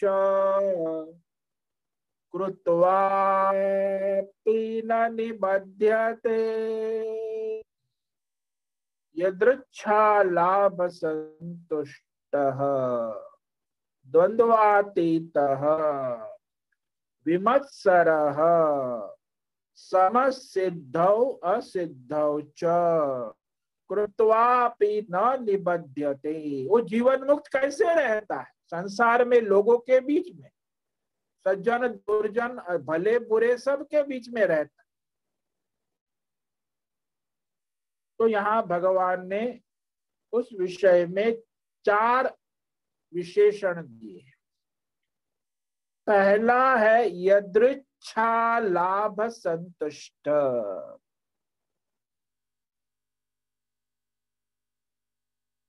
बिना संकल्प के, बिना मांगे, बिना सोचे, बिना विचारे, बिना किए, बिना इच्छा के प्रारब्ध अनुसार जो आ गया है और जो जा रहा है, उसमें संतुष्ट रहते हैं। यदृच्छा लाभ संत तो बिना इच्छा, ना संकल्प, अपने आप प्रारब्ध के अनुसार जीवन निर्वाह के लिए विषय पदार्थ जो प्राप्त होता है, उससे संतुष्ट रहते हैं। देश काल विषय वस्तु व्यक्ति परिस्थिति में संतुष्ट रहता है। विमत्सर। उसमें ईर्षा का सर्वथा अभाव है। उसके पास है, मेरे पास नहीं है। अरे, वो पीछे रह गया, उसको आगे लाओ। जो आगे रह गया, मैं उससे आगे निकल जाओ ये सब आपाधापी उसमें नहीं होती। ईर्षा का सर्वथा अभाव। जैसे रास्ते में हाईवे पर जाते हैं तो हाईवे पर भी वहाँ बड़ी ईर्षा होती है। वो कोई आगे निकल जाता है तो वो भाई उसको ओवरटेक करने की कोशिश। तो आगे कैसे निकल गया? और फिर अपना कोई रिश्तेदार पीछे है तो उसकी गाड़ी का धीरे कर देंगे। अरे, मेरा अभी तो पीछे वाले मेरे साथ आगे, और ये मेरा आगे कैसे जा सकता? तो ईर्षा होती। अरे भाई आगे गया सो आगे जाने तो पीछे रहा सो पीछे रहने तो आप आराम से भगवान का नाम लेकर अपने रास्ते चलो। लेकिन ऐसा नहीं होता। वो जीवन मुक्ति आराम से चलता है। द्वंद्वातीत सारे द्वंद्वों से अतीत हो गए, पार हो गए। ठंडी, गर्मी, हर्ष, शोक, मान, अपमान, कितने हज़ारों द्वंद्व है, उसी में उलझा रहता है। बहुत ठंडी है बहुत गर्मी है। हमको फ़ोन आता है तो पहले, वहाँ ऋषिकेश में क्या है? ठंडी कितनी है? अरे भाई, तुम वो चिंता, भगवान की बात पूछो ना। ठंडी कितनी है? गर्मी कितनी है? तो बस यही द्वंद्व में डूबे रहते। हर्ष शोक, मान अपमान। न जाने कितने द्वंद्व है। सब अपने अपने किसी के क्या है, किसी के क्या है। सब अपने अपने द्वंद्वों में उलझे रहते। लेकिन जीवन मुक्त किसी भी द्वंद्व में नहीं है। सर्वथा सारे द्वंद्वों से अतीत शब्द का अतीत। जैसे वो पक्षी आसमान में उड़ता है, वो ईगल है, बहुत ऊंचाई पर। मस्त वहाँ दस गरुड़ आकाश में उड़ रहे तो ये सारे यहाँ के सारे द्वंद्वों से मुक्त है, ऊपर मस्त घूम ऐसे जो परमात्मा में स्थित है, वो मस्त है, वो द्वंद्व से अतीत हो गए हैं।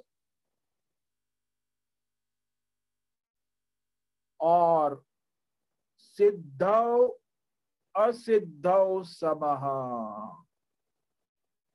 ये लाभ, हानि, सफलता, निष्फलता, धर्म, अधर्म, पाप, पुण्य ये जो शब्द है, इसी में सारा संसार उलझा रहता है। सभी द्वंद्वों में वह सम रहने वाले। सम, भगवतमय रहने वाले।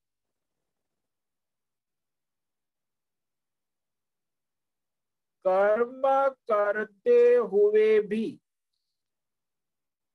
प्रारब्ध अनुसार जो भी उनके धर्म कर्म है तो उसमें वह कर्म बंधन में नहीं बंधा जाता, बंधायमान नहीं होते। न निबध्यते बध्यते निबध्यते। उसे कोई बाँध नहीं सकते, कोई कर्म और इस तरह वह समदृष्टि, समभाव।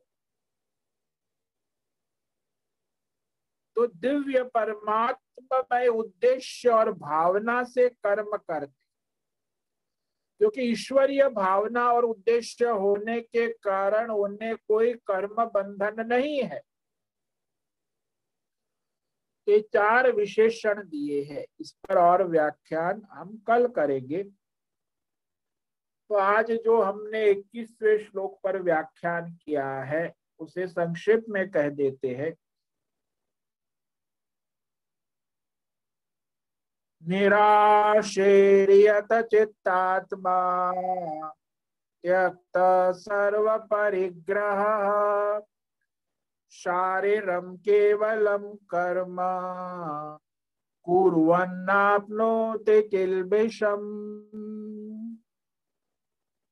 तो यहाँ भगवान श्लोक नंबर 18 से 22 तक ये जीवन मुक्ति की गीता गाथा कहते कि भाई जीवन मुक्त का बायोडेटा क्या है? उसका परिचय क्या है? संक्षिप्त परिचय।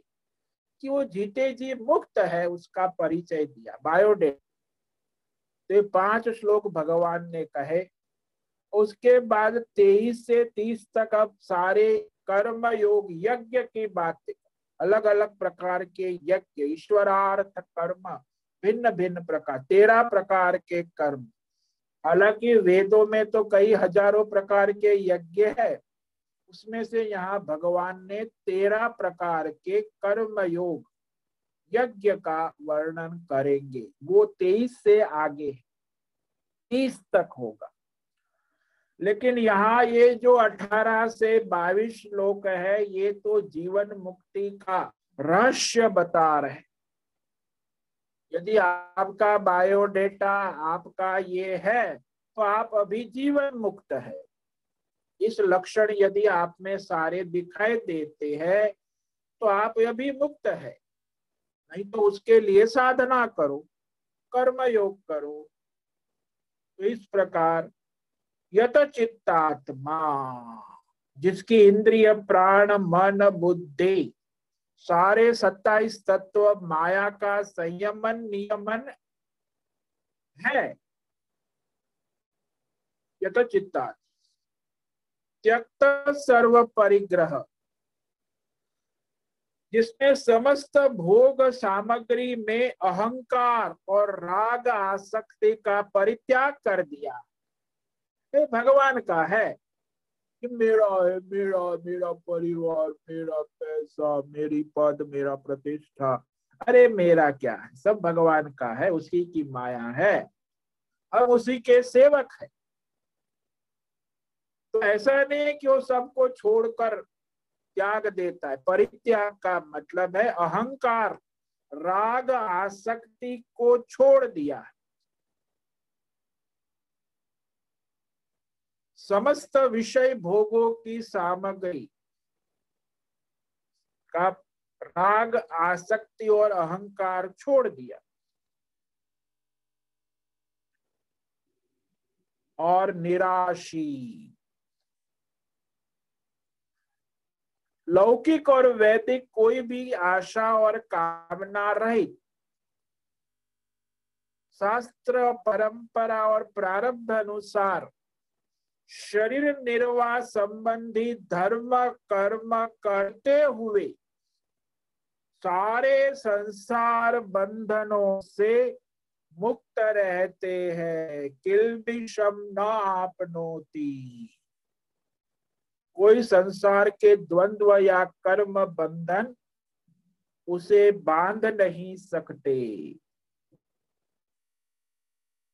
ओम नमो नारायणाय। ओम नमो नारायणाय।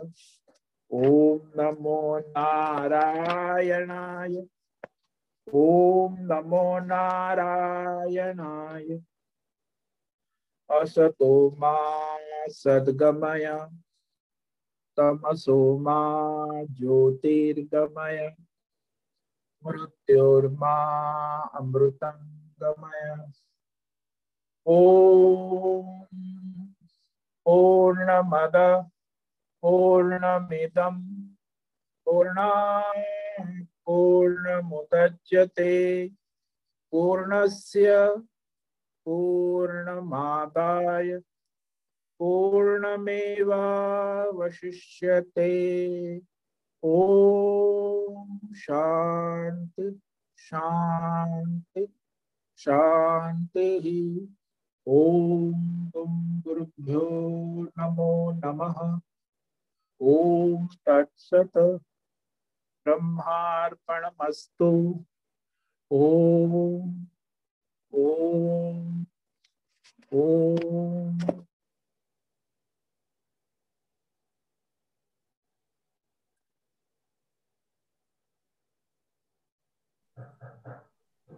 तो आज माघ शुक्ल पंचमी सारस्वतोत्सव, सरस्वती पूजन का महत्व। तो इस सरस्वती उत्सव को मनाए जाने के पीछे का उद्देश्य है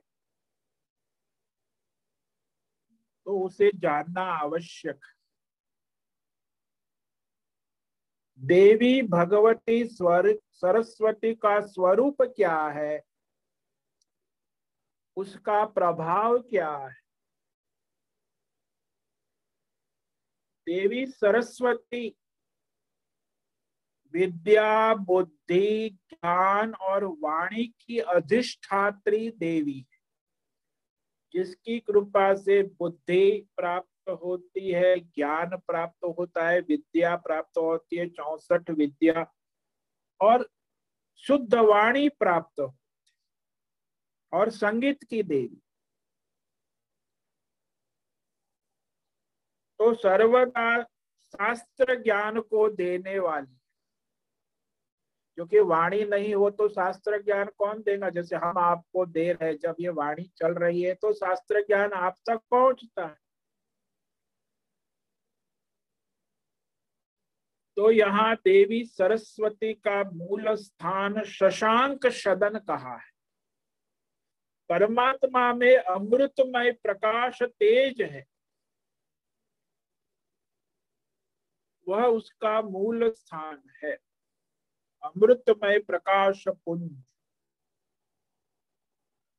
जहाँ से वह समस्त मनुष्य के लिए अमृत वर्षा करती है।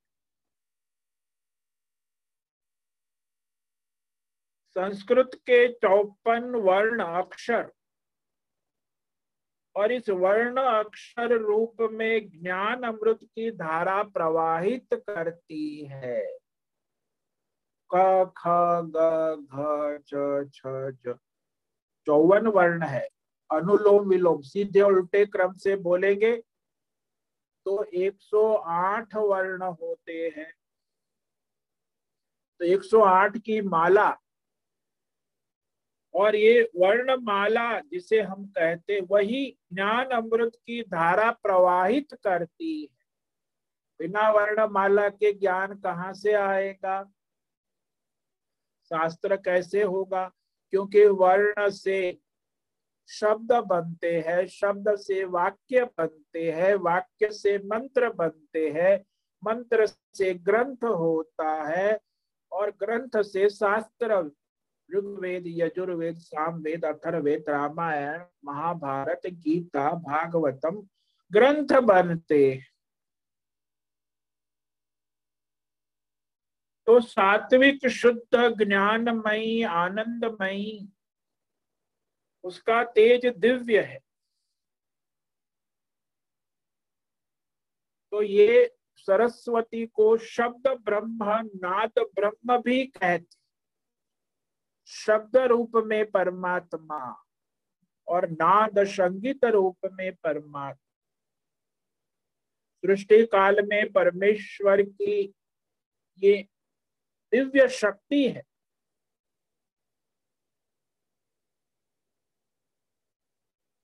तो शास्त्रों में इसे पाँच भागों में बांटा गया। राधा पद्मा सावित्री दुर्गा और सरस्वती।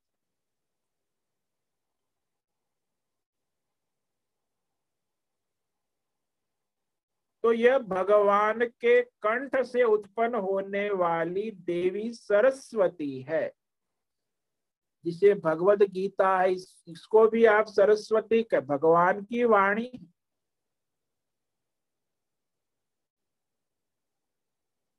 और यह दिव्य शक्ति पुराणों में इसको तीन शक्तियों में बांटा है। आद्य शक्ति, महाकाली, महालक्ष्मी, महासरस्वती। तो देवी महासरस्वती सत्व गुण संपन्न, सत्वात संजायते ज्ञानम। इसलिए जो राजसी और तामसी लोग होते हैं ना, उसमें सरस्वती, उसकी वाणी चाहे चै चू चू पौ पौ करते रहते उसकी वाणी में कोई दम नहीं हो। गाना भी नहीं आता, बोलना भी नहीं आता। ऐसे नाइन्टी परसेंट जो तमोगुणी, रजोगुण सत्व गुण में ये देवी सरस्वती का वास। सत्व गुण संपन्न है। और इसके 108 नाम है। कल हमने आपको बारह नाम कहे थे। तो अनेक नामों से जानी जाती। इसीलिए भगवती, सरस्वती देवी की महिमा और प्रभाव अनंत है। ऋग्वेद में वाणी देवी सौम्य गुणों की दात्री। सभी देवों की रक्षा करने वाली, वाणी, देवों की रक्षिका और सरस्वती राष्ट्रीय भावना, विश्व भावना प्रकट करने वाली। क्योंकि राष्ट्रीय भावना, विश्व भावना, दिव्य भावना से जीव का, स्वयं का भी कल्याण और दूसरों का भी कल्याण हो जाता है। तो वाणी देवी उनकी प्रसन्नता होने पर मनुष्य संसार की समस्त ऐश्वर्य को प्राप्त कर लेता है। क्योंकि सरस्वती के अनुग्रह से ज्ञानी, विज्ञानी, मेधावी, ऋषि, मुनि, महर्षि, ब्रह्मर्षि, योगर्षि बन जाते तो सरस्वती देवी सर्वत्र व्याप्त है। निर्लेप है, निरंजन है, निष्काम है। तो ब्राह्मणों के ग्रंथों में भी उससे ब्रह्म कामधेनु कहा है। देवों की प्रतिनिधि है सेक्रेटरी सभी देवों की, तैतीस देवों की सेक्रेटरी विद्या, बुद्धि, सरस्वती। अमित, तेजस्विनी, अनंत गुणशालिनी। तो आज माघ मास की शुक्ल पंचमी तिथि को उनका प्रागट्य दिन मनाया जाता है। तो इस दिन सरस्वती देवी की वार्षिक पूजा के साथ बच्चों को जो अक्षर, ज्ञान, अक्षर विद्या आरंभ की तिथि है, उसको अक्षर ज्ञान विद्या आरंभ शुक्ल पंचयम्या विद्या आरंभ दिने पीच पूर्वन्नि संयम कृतवा तत्र संयत श्रुति तो इस प्रकार विद्या आरंभ की तिथि है। तो जो पहली बार पढ़ाई करता है, उसे अक्षर आरंभ कराया जाए तो ये भगवती देवी सरस्वती की यहाँ अद्भुत शक्ति है। व्यास ऋषि भरद्वाज देवल ऋषि, मुनि, उन्होंने सरस्वती की आराधना कर ये सारी सिद्धियाँ प्राप्त की। एक सरस्वती कवच है।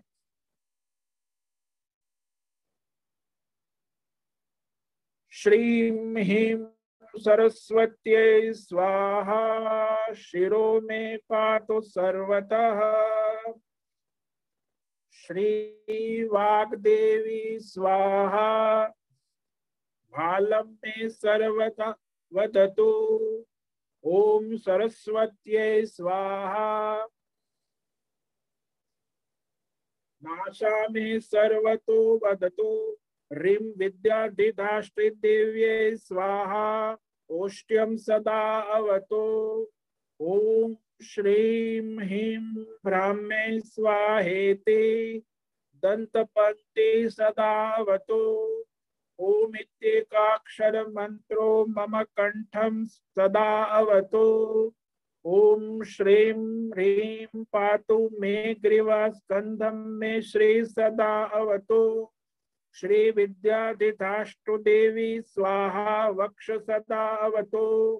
ओम ह्रीं विद्या स्वरूपाय स्वाहा मे पातुम नाभि कामम ओम ह्रीं ह्रीं वाण्ये, स्वाहा इति मम पृष्ठम सदा अवतो। ओम सर्ववर्णात्मिकायै पादयुग्मं सदा अवतो।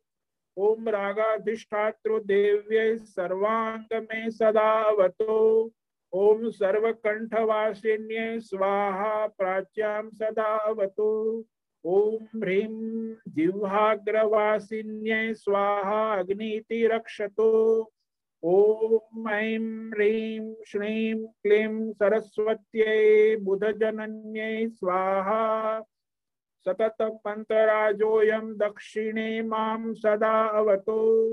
ओम ह्रीं श्रीं त्र्यक्षरो मंत्रो नैऋत्यां मे सदा अवतो। कवि जिह्वाग्रवासिन्ये स्वाहा, माँ वारुणे अवतो। ओम सदाम्बिकाये स्वाहा वायव्ये माँ सदा अवतो ओम गद्य पद्य वासिन्ये स्वाहा मामुत्तरे अवतो। ओम सर्वशास्त्र वासिन्ये स्वाहा ईशां सदा अवतो। ओम ह्रीं सर्वपूजिताये स्वाहा चोर्ध्वं सदा अवतो। ओम ह्रीं पुस्तकवासिन्ये स्वाहा अधोमां सदा ग्रंथ बीज रूप्ये स्वाहा, माँ सर्वतो अवतो। ओम श्रीं ह्रीं ऐं सरस्वत्यै स्वाहा। तो इस प्रकार ये यज्ञ हवन होता है। इस मंत्र की आहुति पड़ती। तो इसको कहते हैं सरस्वती कवच। ब्रह्म वैवत पुराण प्रकृति खंड के चौथे खंड के तिहत्तर से लेके पचासी तक। ये बारह श्लोक है, ये गीता, ये सरस्वती देवी का कवच है।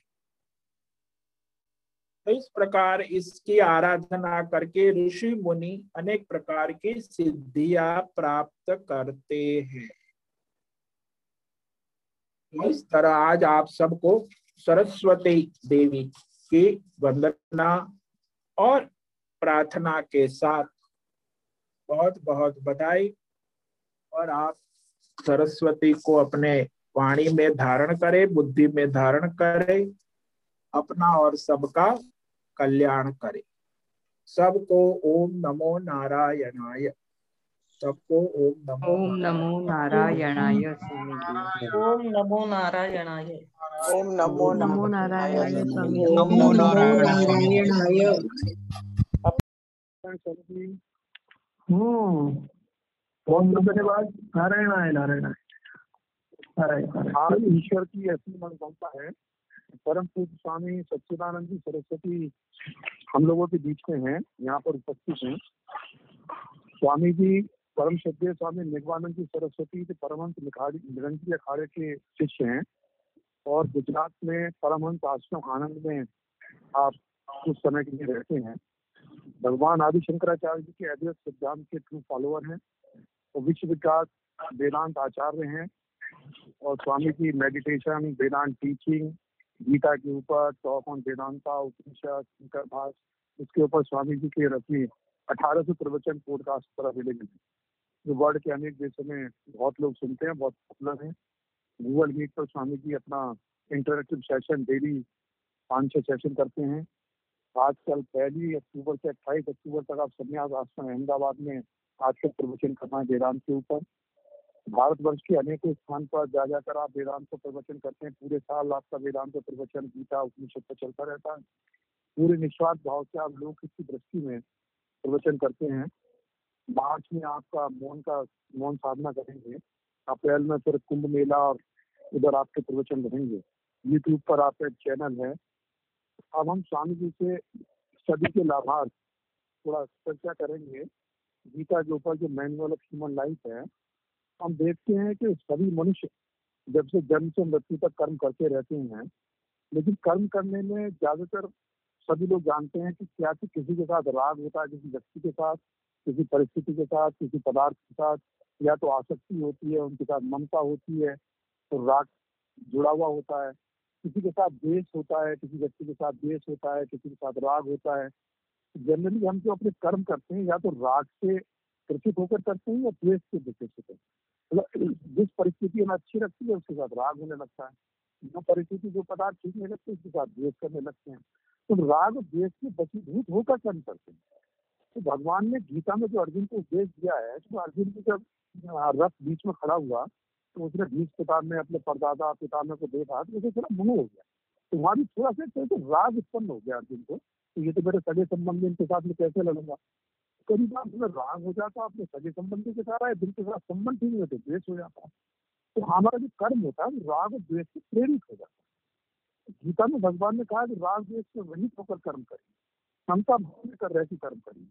अगर राग द्वेष से प्रेरित होकर कर्म करेंगे तो पाप कर्म तो पाप कर्म होंगे तो दुख प्राप्त होगा हमें जीवन प्रतिकूल परिस्थिति प्राप्त होगी। इस तरह से भगवान ने जो गीता में उपदेश दिया है कि राग देश से रहित होकर कर्म करने से मनुष्य कर्म बंधन से छूट जाता है। तो स्वामी जी के साथ इस विषय पर चर्चा होगी कि गीता में जो भगवान ने हमें उपदेश दिया है कि राग देश से रहित होकर हम कर्म करें तो किस तरह से हम कर्म करें राग देश से रहित होना क्या है? जो भगवान ने हमें उपदेश दिया ताकि हम सब मनुष्य जो कर्म करते हैं, किसी भी देश में रहते हो, किसी वर्ण में हो, किसी भी आश्रम में हो किस तरह से कर्म करें कि राग देश से रहित हो। और कर्म करते हुए हम कर्म बंधन से मुक्त हो सके। तो स्वामी जी इस विषय में आज हमें बतलाएँगे, जिसका पॉडकास्ट पर ये आज की बातचीत अवेलेबल होगी तो सभी लोग लाभान्वित होंगे। तो बड़ा महत्वपूर्ण विषय है। हर किसी व्यक्ति के विषय में बारे में जो होता है या तो राग या द्वेष उसका रहित होकर किस तरह से कर्म करें? और राग द्वेष क्या है जो हमें कर्म बंधन में डालते हैं? तो मैं स्वामी जी से आग्रह करूँगा स्वामी जी इस विषय में हम लोगों को लाभान्वित कराएँ कि किस तरह से हम कर्म करें जिसमें राग द्वेष ना हो। पूछिए स्वामी नारायण नारायण नारायण। बहुत सुंदर ये प्रश्न है आपका। विशेष शर्मा जी काफ़ी पुराने सत्संगी हैं हमारे प्रिय हैं और भी बहुत सुंदर, बहुत बड़े पोजीशन से वो रिटायर हुए हैं सेंट्रल गवर्नमेंट के बड़े जॉब से। और, कई सारे बहुत समय के से हमारे साथ सत्संग में जुड़े हुए हैं। तो सभी का साधुवाद।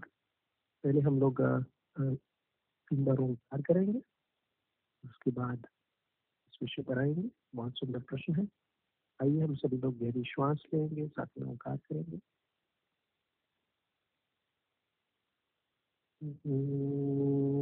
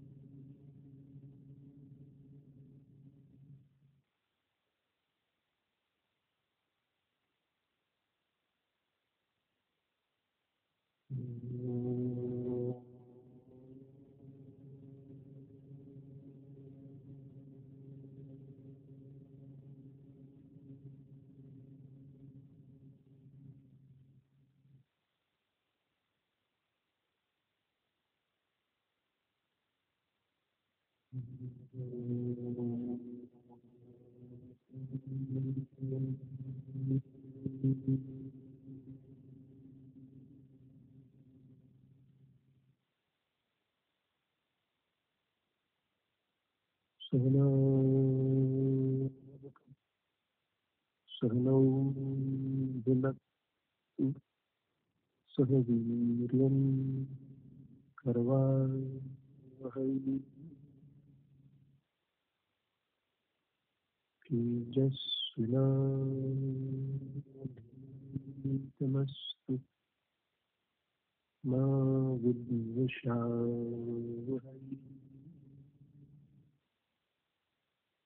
ॐ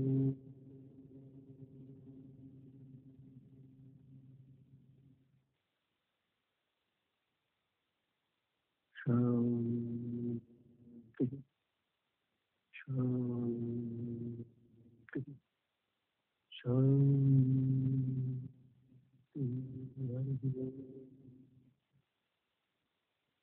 श्रीगुरुभ्यो नमः हरिः ओम्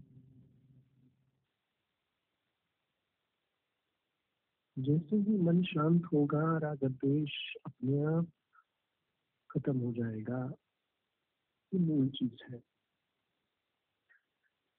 बीके शर्मा जी का ये प्रश्न बहुत ही सुंदर है।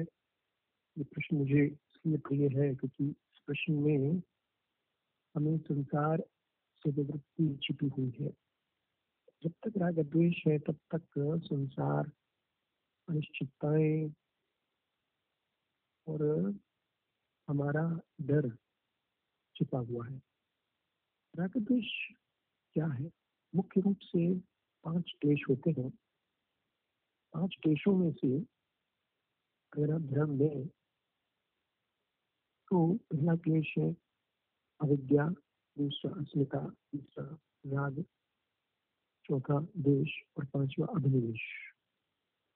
अविद्या यानी अज्ञान।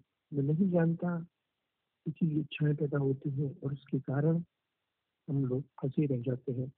कहीं ना कहीं किसी आसक्ति आसक्ति में फंसे रह जाते हैं। अस्मिता पैदा होती है, दूसरा देश अस्मिता।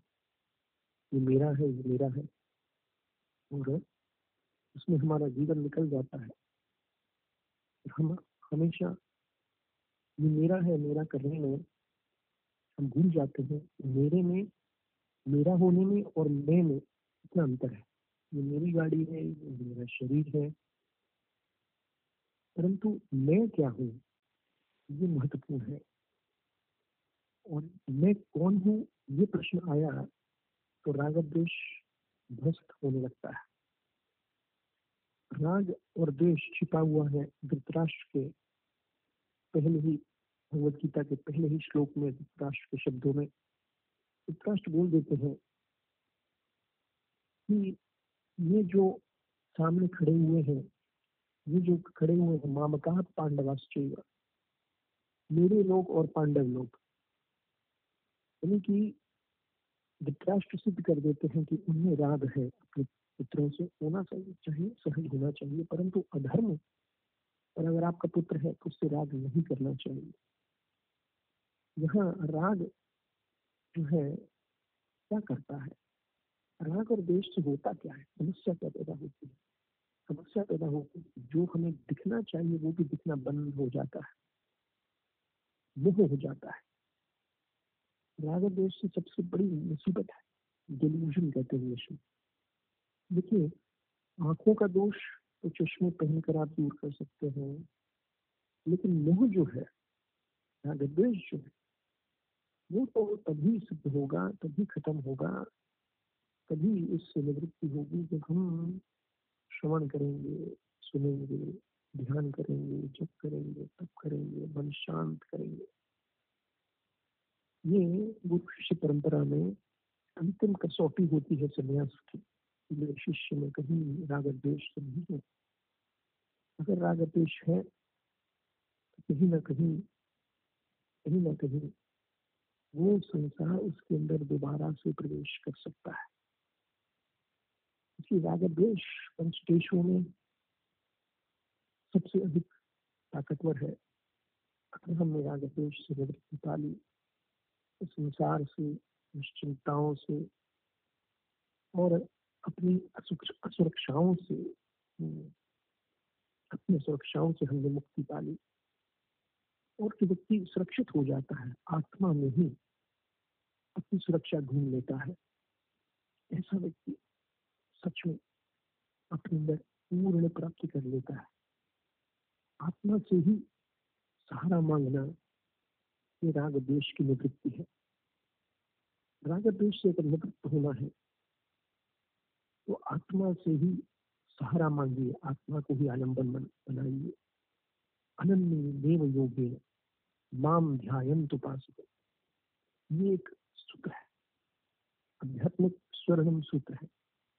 अगर हमें राग देश से मुक्ति पानी है तो आत्मा में सहारा ढूंढिए। मैं काफ़ी सहज साधना आपको बता सकता हूँ। मैं स्वयं करता हूँ। मार्च के महीने में मौन में जा रहा हूँ।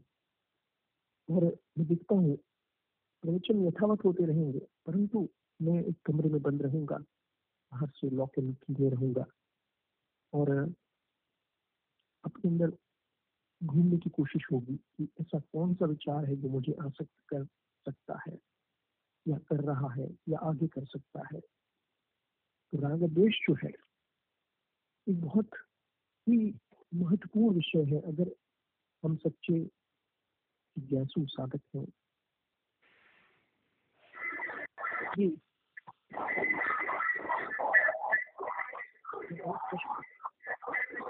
वो स्थिति आपके अंदर बनती है और आप अंदर ऐसी वस्तु से प्राप्त करते हैं ऐसी वस्तु। और यहाँ पर उसको उसको एक विशेष क्रिया से लेना होगा। एक श्लोक आता है, दूसरे अध्याय का, चौसठवा श्लोक है। रागद्वेषयुक्तैस्तु विषयानिन्द्रियैश्चरन्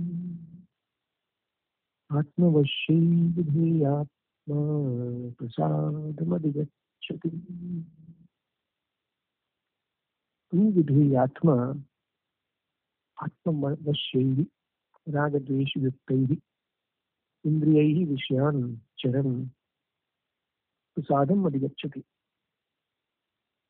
अधिगच्छति अपने अधीन किए हुए अंतर करने वाला साधक। विधेय आत्मा बहुत बड़ा शब्द है, विधेय आत्मा। विधेय आत्मा का अर्थ हमें समझना ही होगा कि जिसका पूरा इच्छतो विधि आत्मा, अंतकरण सह अयम विधि आत्मा। यानी कि पूरा अंतकरण, अंदर का औज़ार जिसमें मन है, बुद्धि है, चित्त है, अहंकार है, ये सब उसके काबू में है इसको हम विधि आत्मा कहते हैं। बिना इन चारों को काबू किए हम राग द्वेष से मुक्त हो ही नहीं सकते। यहाँ बड़ा स्पष्ट हो गया कि अपने आप को आत्मा बनाना है। अपने दर्शन किए हुए सारी इंद्रियाओं को विषयों से विचरण करते हुए भी व्यक्ति प्रसन्नता को प्राप्त हो सकता है। विषय समस्या नहीं है। विषय समस्या नहीं है, विषय ही समस्या है। विषय में रमण करना चाहता है, क्यों चाहता है? क्योंकि वो ज्ञानी है, उसे लगता है कि मुझे विषय पूरा करेंगे, पूर्ण करेंगे, परंतु ये पूर्णता आत्मा में ही ढूंढ लेनी होगी। उस पूर्णता को आत्मा में ही ढूंढ लेना होगा। और यहाँ पर हम सच्चे अर्थों में स्वास्थ्य लाभ करेंगे। प्रसाद है, प्रसन्नता स्वास्थ्य हम प्रसन्नता और स्वास्थ्य को ही प्रसाद कहते हैं।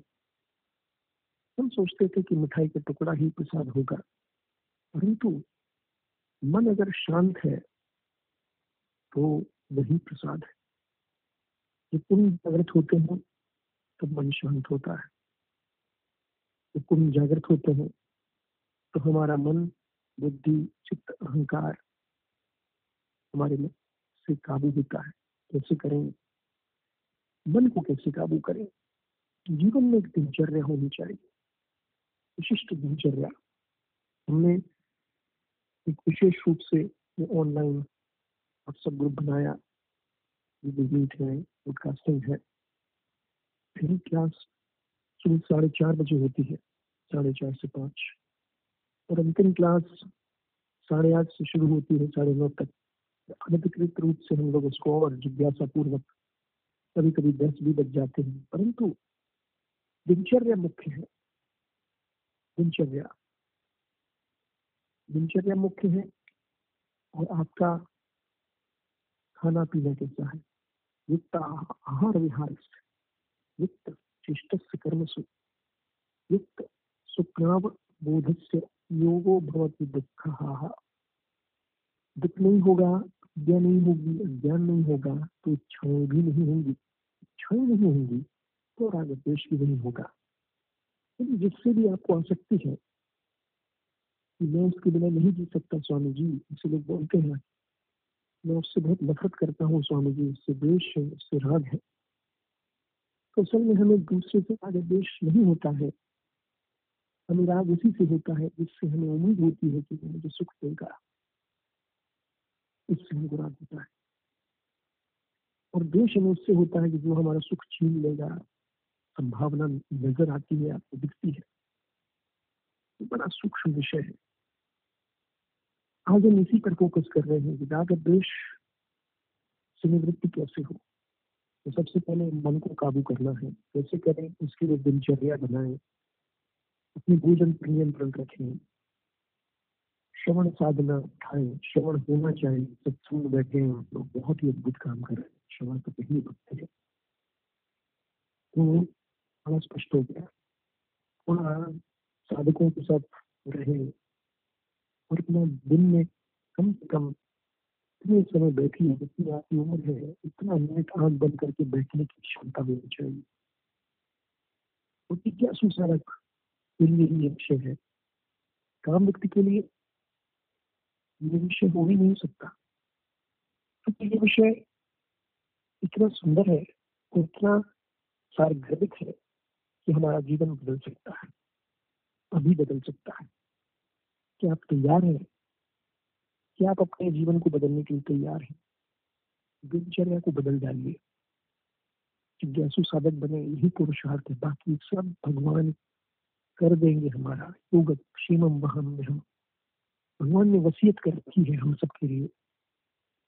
भगवान सब कुछ कर देंगे, परंतु क्या हम तैयार हैं?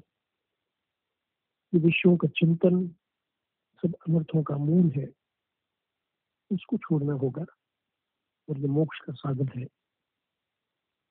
फिर से श्लोक का उच्चारण करेंगे और 20 सेकंड ध्यान में जाएँगे। राग राग द्वेष युक्तस्तु राग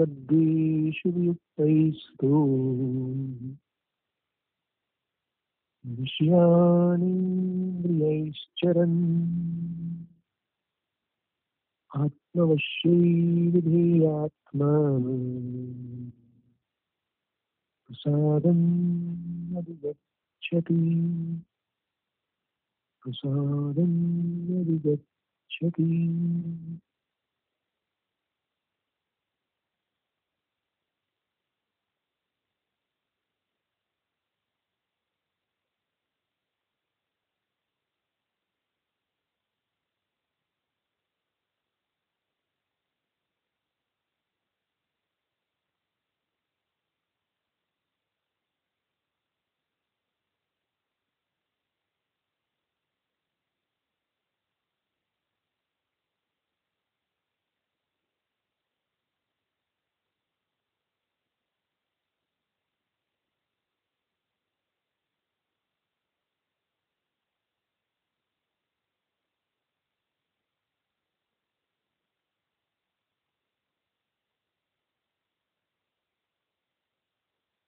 सभी लोग गहरी श्वास लेंगे साथ में ओंकार करेंगे।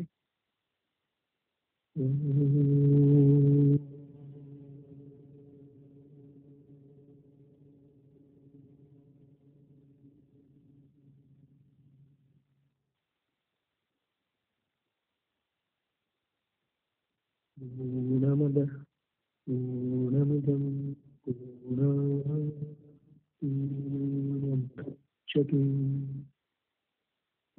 पूर्णस्य पूर्णमादाय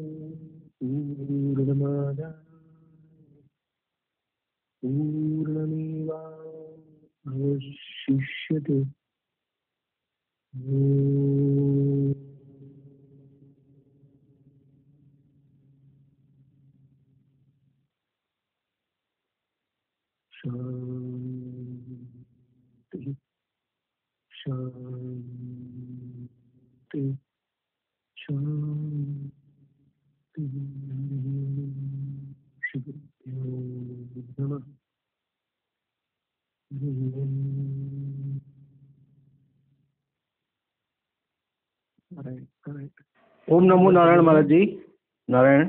हाँ अंत अंत में एक मिनट स्वामी जी के प्रति अपनी कृतज्ञता व्यक्त करते हैं कि उन्होंने अपने व्यस्त समय से कुछ समय निकालकर हमें राग देश से रहित होकर कर्म करने के विषय में, जैसा ही गीता में भगवान श्री कृष्ण ने अर्जुन को उपदेश दिया, उससे हमें अवगत कराया। इसके द्वारा हम कर्म करते हुए भी कर्म बनने से मुक्त हो सकते हैं। तो आज के इस पॉडकास्ट पर यदि आपकी कोई जिज्ञासा हो या आपके विचार हो तो अवश्य कराएँ पॉडकास्ट में कमेंट देके अपने फ्रेंड्स और दूसरे साथियों को भी इस पॉडकास्ट को फॉरवर्ड करें ताकि वो लोग भी इससे लाभान्वित हो सके। पुनः एक बार फिर स्वामी जी का बहुत बहुत साधुवाद ओम शांति शांति शांति। जय श्री जय श्री कृष्ण। सभी को जय श्री कृष्ण। स्वामी हम्म। बहुत धन्यवाद। नारायण आए नारायण आए। नारायण नारायण। ईश्वर की ऐसी मनोकामना है परम पूज्य स्वामी सच्चिदानंद जी सरस्वती हम लोगों के बीच में हैं, यहाँ पर उपस्थित हैं। स्वामी जी परम श्रद्धेय स्वामी निगवानंद जी सरस्वती के परमहंस निरंजन अखाड़े के शिष्य हैं और गुजरात में परमहंस आश्रम आनंद में आप कुछ समय के लिए रहते हैं। भगवान आदि शंकराचार्य जी के अद्वैत सिद्धांत के ट्रू फॉलोअर हैं और विश्व विकास वेदांत आचार्य हैं और स्वामी जी मेडिटेशन वेदांत टीचिंग गीता के ऊपर टॉक ऑन वेदांता, उपनिषद शंकर भाष इसके ऊपर स्वामी जी के रचने अठारह सौ प्रवचन पॉडकास्ट पर अवेलेबल है। जो वर्ल्ड के अनेक देशों में बहुत लोग सुनते हैं, बहुत पॉपुलर है। गूगल मीट पर स्वामी जी अपना इंटरेक्टिव सेशन डेली पाँच छः सेशन करते हैं। आजकल पहली अक्टूबर से अट्ठाईस अक्टूबर तक आप संन्यास आश्रम अहमदाबाद में आज आजकल प्रवचन करना है वेदांत के ऊपर। भारतवर्ष के अनेकों स्थान पर जा जाकर आप वेदांत को प्रवचन करते हैं। पूरे साल आपका वेदांत का प्रवचन, गीता, उपनिषद पर चलता रहता है। पूरे निस्वार्थ भाव से आप लोग की दृष्टि में प्रवचन करते हैं। मार्च में आपका मौन का, मौन साधना करेंगे। अप्रैल में फिर कुंभ मेला और उधर आपके प्रवचन रहेंगे। यूट्यूब पर आपका चैनल है। अब हम स्वामी जी से, सभी के लाभार्थ थोड़ा चर्चा करेंगे।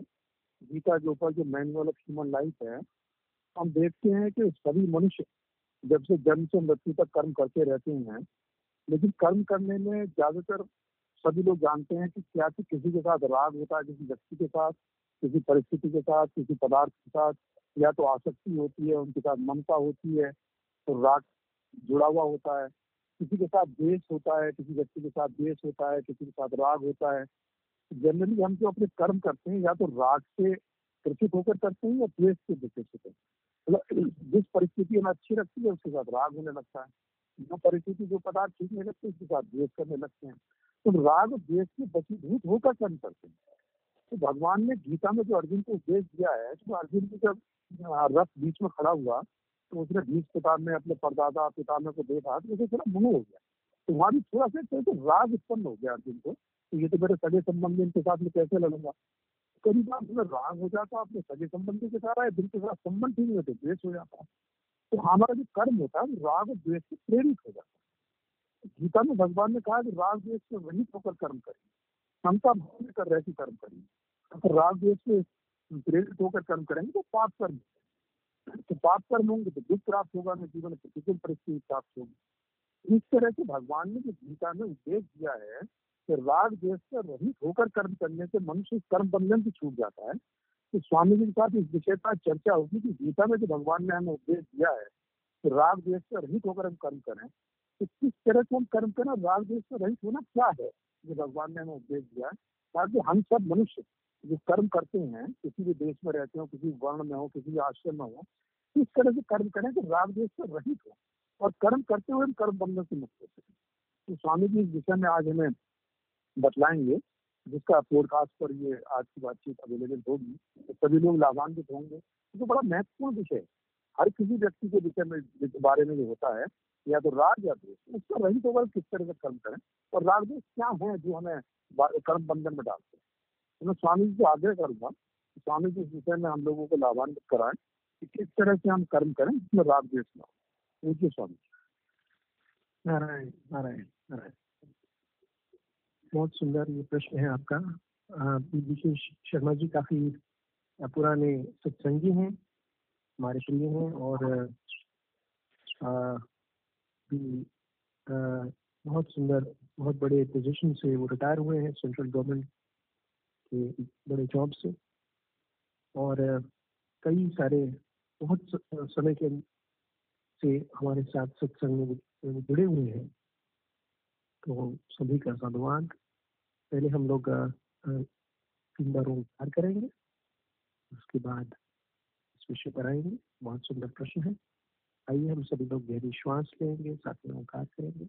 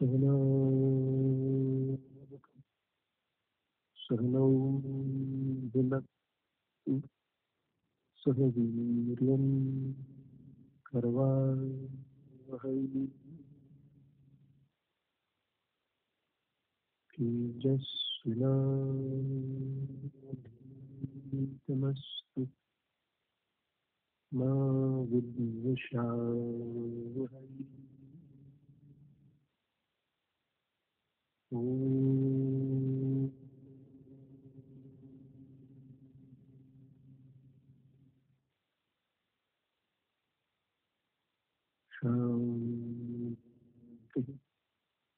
शान्तिः शान्तिः हरिः ओम्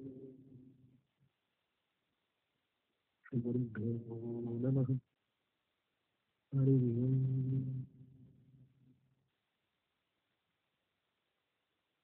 जैसे ही मन शांत होगा राग द्वेष अपने आप खत्म हो जाएगा, ये मूल चीज़ है। बीके शर्मा जी का ये प्रश्न बहुत ही सुंदर है। ये प्रश्न मुझे इसलिए प्रिय है क्योंकि इस प्रश्न में हमें संसार से विवृत्ति छिपी हुई है।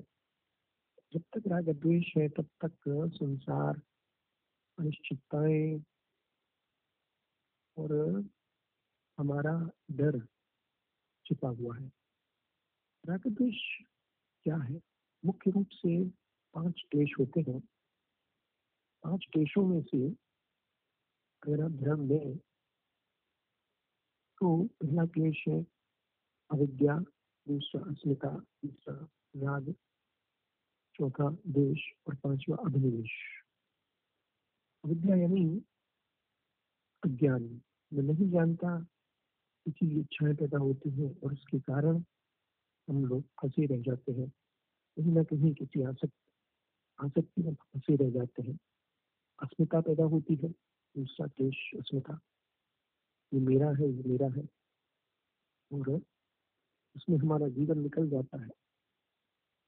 हम हमेशा, ये मेरा है, मेरा करने में हम भूल जाते हैं। मेरे में, मेरा होने में और मैं में इतना अंतर है। ये मेरी गाड़ी है, ये मेरा शरीर है। परंतु मैं क्या हूँ? ये महत्वपूर्ण है। और मैं कौन हूँ? ये प्रश्न आया तो राग द्वेष ध्वस्त होने लगता है। राग और द्वेष छिपा हुआ है धृतराष्ट्र के पहले ही भगवदगीता के पहले ही श्लोक में, धृतराष्ट्र के शब्दों में। धृतराष्ट्र बोल देते हैं कि ये जो सामने खड़े हुए हैं, ये जो खड़े हुए हैं मामका पांडवाश्चय मेरे लोग और पांडव लोग।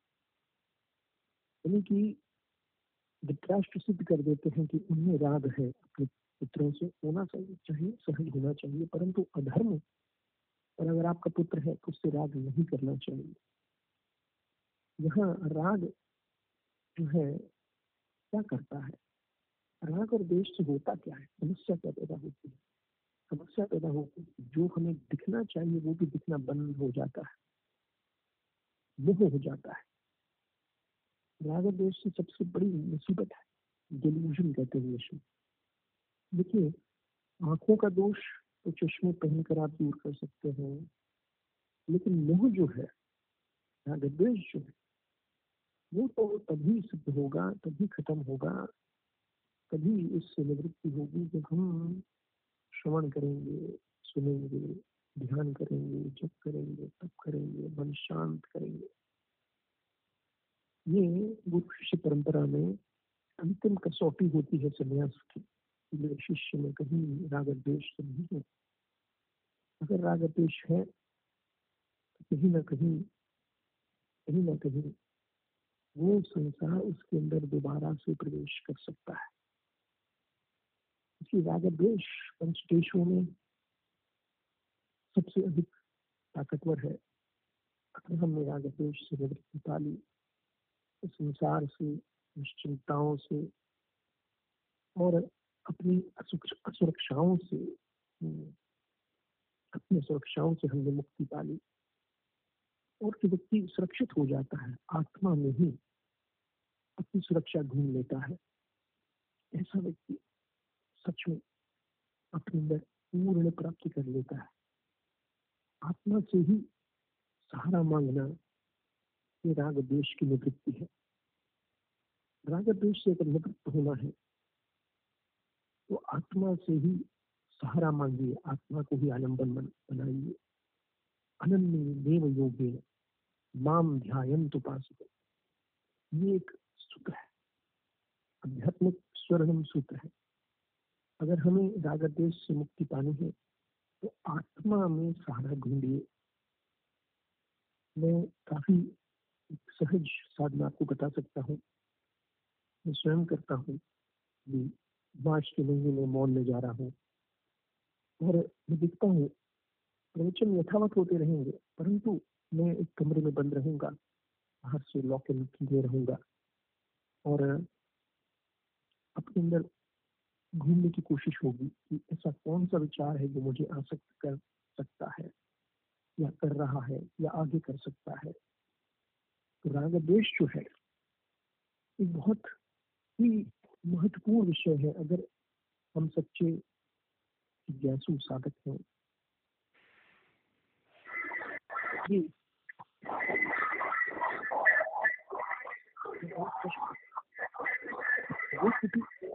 आपके अंदर बनती है और आप अंदर ऐसी वस्तु से प्राप्त करते हैं ऐसी वस्तु। और यहाँ पर उसको उसको एक विशेष क्रिया से लेना होगा। एक श्लोक आता है, दूसरे अध्याय का, चौसठवा श्लोक है। रागद्वेषयुक्तैस्तु विषयानिन्द्रियैश्चरन् आत्मवश्यै विधेयात् प्रसादमधिगच्छति आत्मा आत्मवश्यैः रागद्वेषयुक्तैः इन्द्रियैः विषयान् चरन् प्रसादम अधिगच्छति यानी अपने अधीन किए हुए अंतर करने वाला साधक विधि आत्मा। बहुत बड़ा शब्द है विधि आत्मा। विधि आत्मा का अर्थ हमें समझना ही होगा कि इसका पूरा इच्छतो विधि आत्मा अंतकरणम यस्य सह अयम विधि आत्मा। यानी कि पूरा अंतकरण, अंदर का औज़ार जिसमें मन है, बुद्धि है, चित्त है, अहंकार है, ये सब उसके काबू में है इसको हम विधि आत्मा कहते हैं। बिना इन चारों को काबू किए हम राग द्वेष से मुक्त हो ही नहीं सकते। यहाँ बड़ा स्पष्ट हो गया कि अपने आप को विधि आत्मा बनाना है। अपने दर्शन किए हुए सारी इंद्रियाओं को विषयों से विचरण करते हुए भी व्यक्ति प्रसन्नता को प्राप्त हो सकता है। विषय समस्या नहीं है। विषय समस्या नहीं है, विषय ही समस्या है। जो विषय में रमण करना चाहता है, क्यों चाहता है? क्योंकि वो ज्ञानी है, उसे लगता है कि मुझे विषय पूरा करेंगे, पूर्ण करेंगे, परंतु ये पूर्णता आत्मा में ही लेनी होगी। उस पूर्णता को आत्मा में ही ढूंढ लेना होगा। और यहाँ पर हम सच्चे अर्थों में स्वास्थ्य लाभ करेंगे। प्रसाद है, प्रसन्नता स्वास्थ्य हम प्रसन्नता और स्वास्थ्य को ही प्रसाद कहते हैं। हम सोचते थे कि मिठाई का टुकड़ा ही प्रसाद होगा, परंतु मन अगर शांत है तो वही प्रसाद है। पुण्य जागृत होते हैं तो मन शांत होता है। पुण्य जागृत होते हैं तो हमारा मन, बुद्धि, चित्त, अहंकार हमारे में से काबू होता है। कैसे करेंगे? मन को कैसे काबू करें? जीवन में एक दिनचर्या होनी चाहिए, विशिष्ट दिनचर्या। हमने एक विशेष रूप से ऑनलाइन व्हाट्सएप ग्रुप बनाया मीट है। पॉडकास्टिंग है। पहली क्लास सुबह साढ़े चार बजे होती है? साढ़े चार से पाँच। और अंतिम क्लास साढ़े आठ से शुरू होती है, साढ़े नौ तक। अनधिकृत रूप से हम लोग उसको और जिज्ञासा पूर्वक कभी कभी दस भी बज जाते हैं। परंतु दिनचर्या मुख्य है। दिनचर्या। दिनचर्या मुख्य है और आपका खाना पीना कैसा है? युक्त आहार विहार युक्त शिष्ट कर्मसु। युक्त बोध से योगो भवती दुख। दुख नहीं होगा नहीं होगी, अज्ञान नहीं होगा तो इच्छाएँ भी नहीं होंगी। इच्छाएँ नहीं होंगी तो राग द्वेष भी नहीं होगा। जिससे भी आपको आसक्ति है, कि मैं उसके बिना नहीं जी सकता स्वामी जी इसे लोग बोलते हैं मैं उससे बहुत नफरत करता हूँ स्वामी जी, उससे द्वेष है, उससे राग है। तो असल में हमें दूसरे से राग द्वेष नहीं होता है। हमें राग उसी से होता है जिससे हमें उम्मीद होती है कि मुझे सुख देगा उससे हमको राग होता है। और द्वेष हमें उससे होता है कि जो हमारा सुख छीन लेगा, संभावना नज़र आती है, आपको दिखती है। तो बड़ा सूक्ष्म विषय है। आज हम इसी पर फोकस कर रहे हैं कि राग द्वेष से निवृत्ति कैसे हो तो सबसे पहले मन को काबू करना है। कैसे करें, उसके लिए दिनचर्या बनाए, अपने भोजन पर नियंत्रण रखें, श्रवण साधना उठाए, श्रवण होना चाहिए, सत्संग बैठे हैं आप लोग, बहुत ही अद्भुत काम कर रहे हैं, श्रवण तो पहली वक्त है। तो बड़ा स्पष्ट हो गया। थोड़ा साधकों के साथ रहे और अपना दिन में कम से कम इतने समय बैठी है जितनी आपकी उम्र है, इतना मिनट आँख बंद करके बैठने की क्षमता होनी चाहिए। क्योंकि क्या सुसारक के लिए ही विषय है? काम व्यक्ति के लिए ये विषय हो ही नहीं सकता। क्योंकि ये विषय इतना सुंदर है और इतना सारगर्भिक है कि हमारा जीवन बदल सकता है, अभी बदल सकता है। क्या आप तैयार हैं? क्या आप अपने जीवन को बदलने के लिए तैयार हैं? दिनचर्या को बदल डालिए। जिज्ञासु साधक बने, यही पुरुषार्थ है। बाकी सब भगवान कर देंगे हमारा। योग क्षेम वहम हम भगवान ने वसीयत कर रखी है हम सबके लिए। भगवान सब कुछ कर देंगे, परंतु क्या हम तैयार हैं? ये विषयों का चिंतन सब अनर्थों का मूल है। उसको छोड़ना होगा। और ये मोक्ष का साधन है। फिर से श्लोक का उच्चारण करेंगे और 20 सेकंड ध्यान में जाएँगे। राग रागद्वेष युक्तस्तु रागद्वेष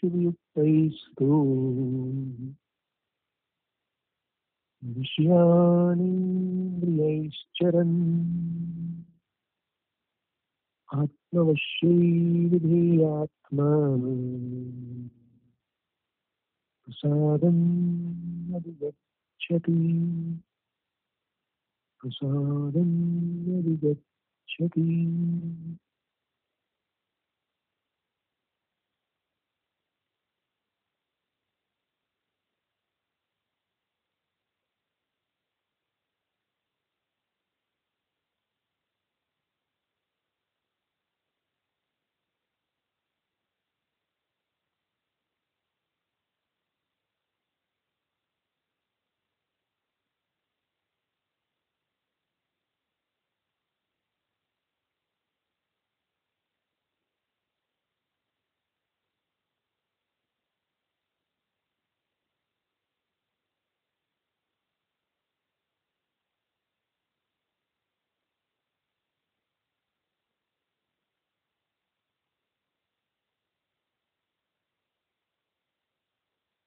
सभी लोग गहरी श्वास लेंगे सबको ओंकार करेंगे।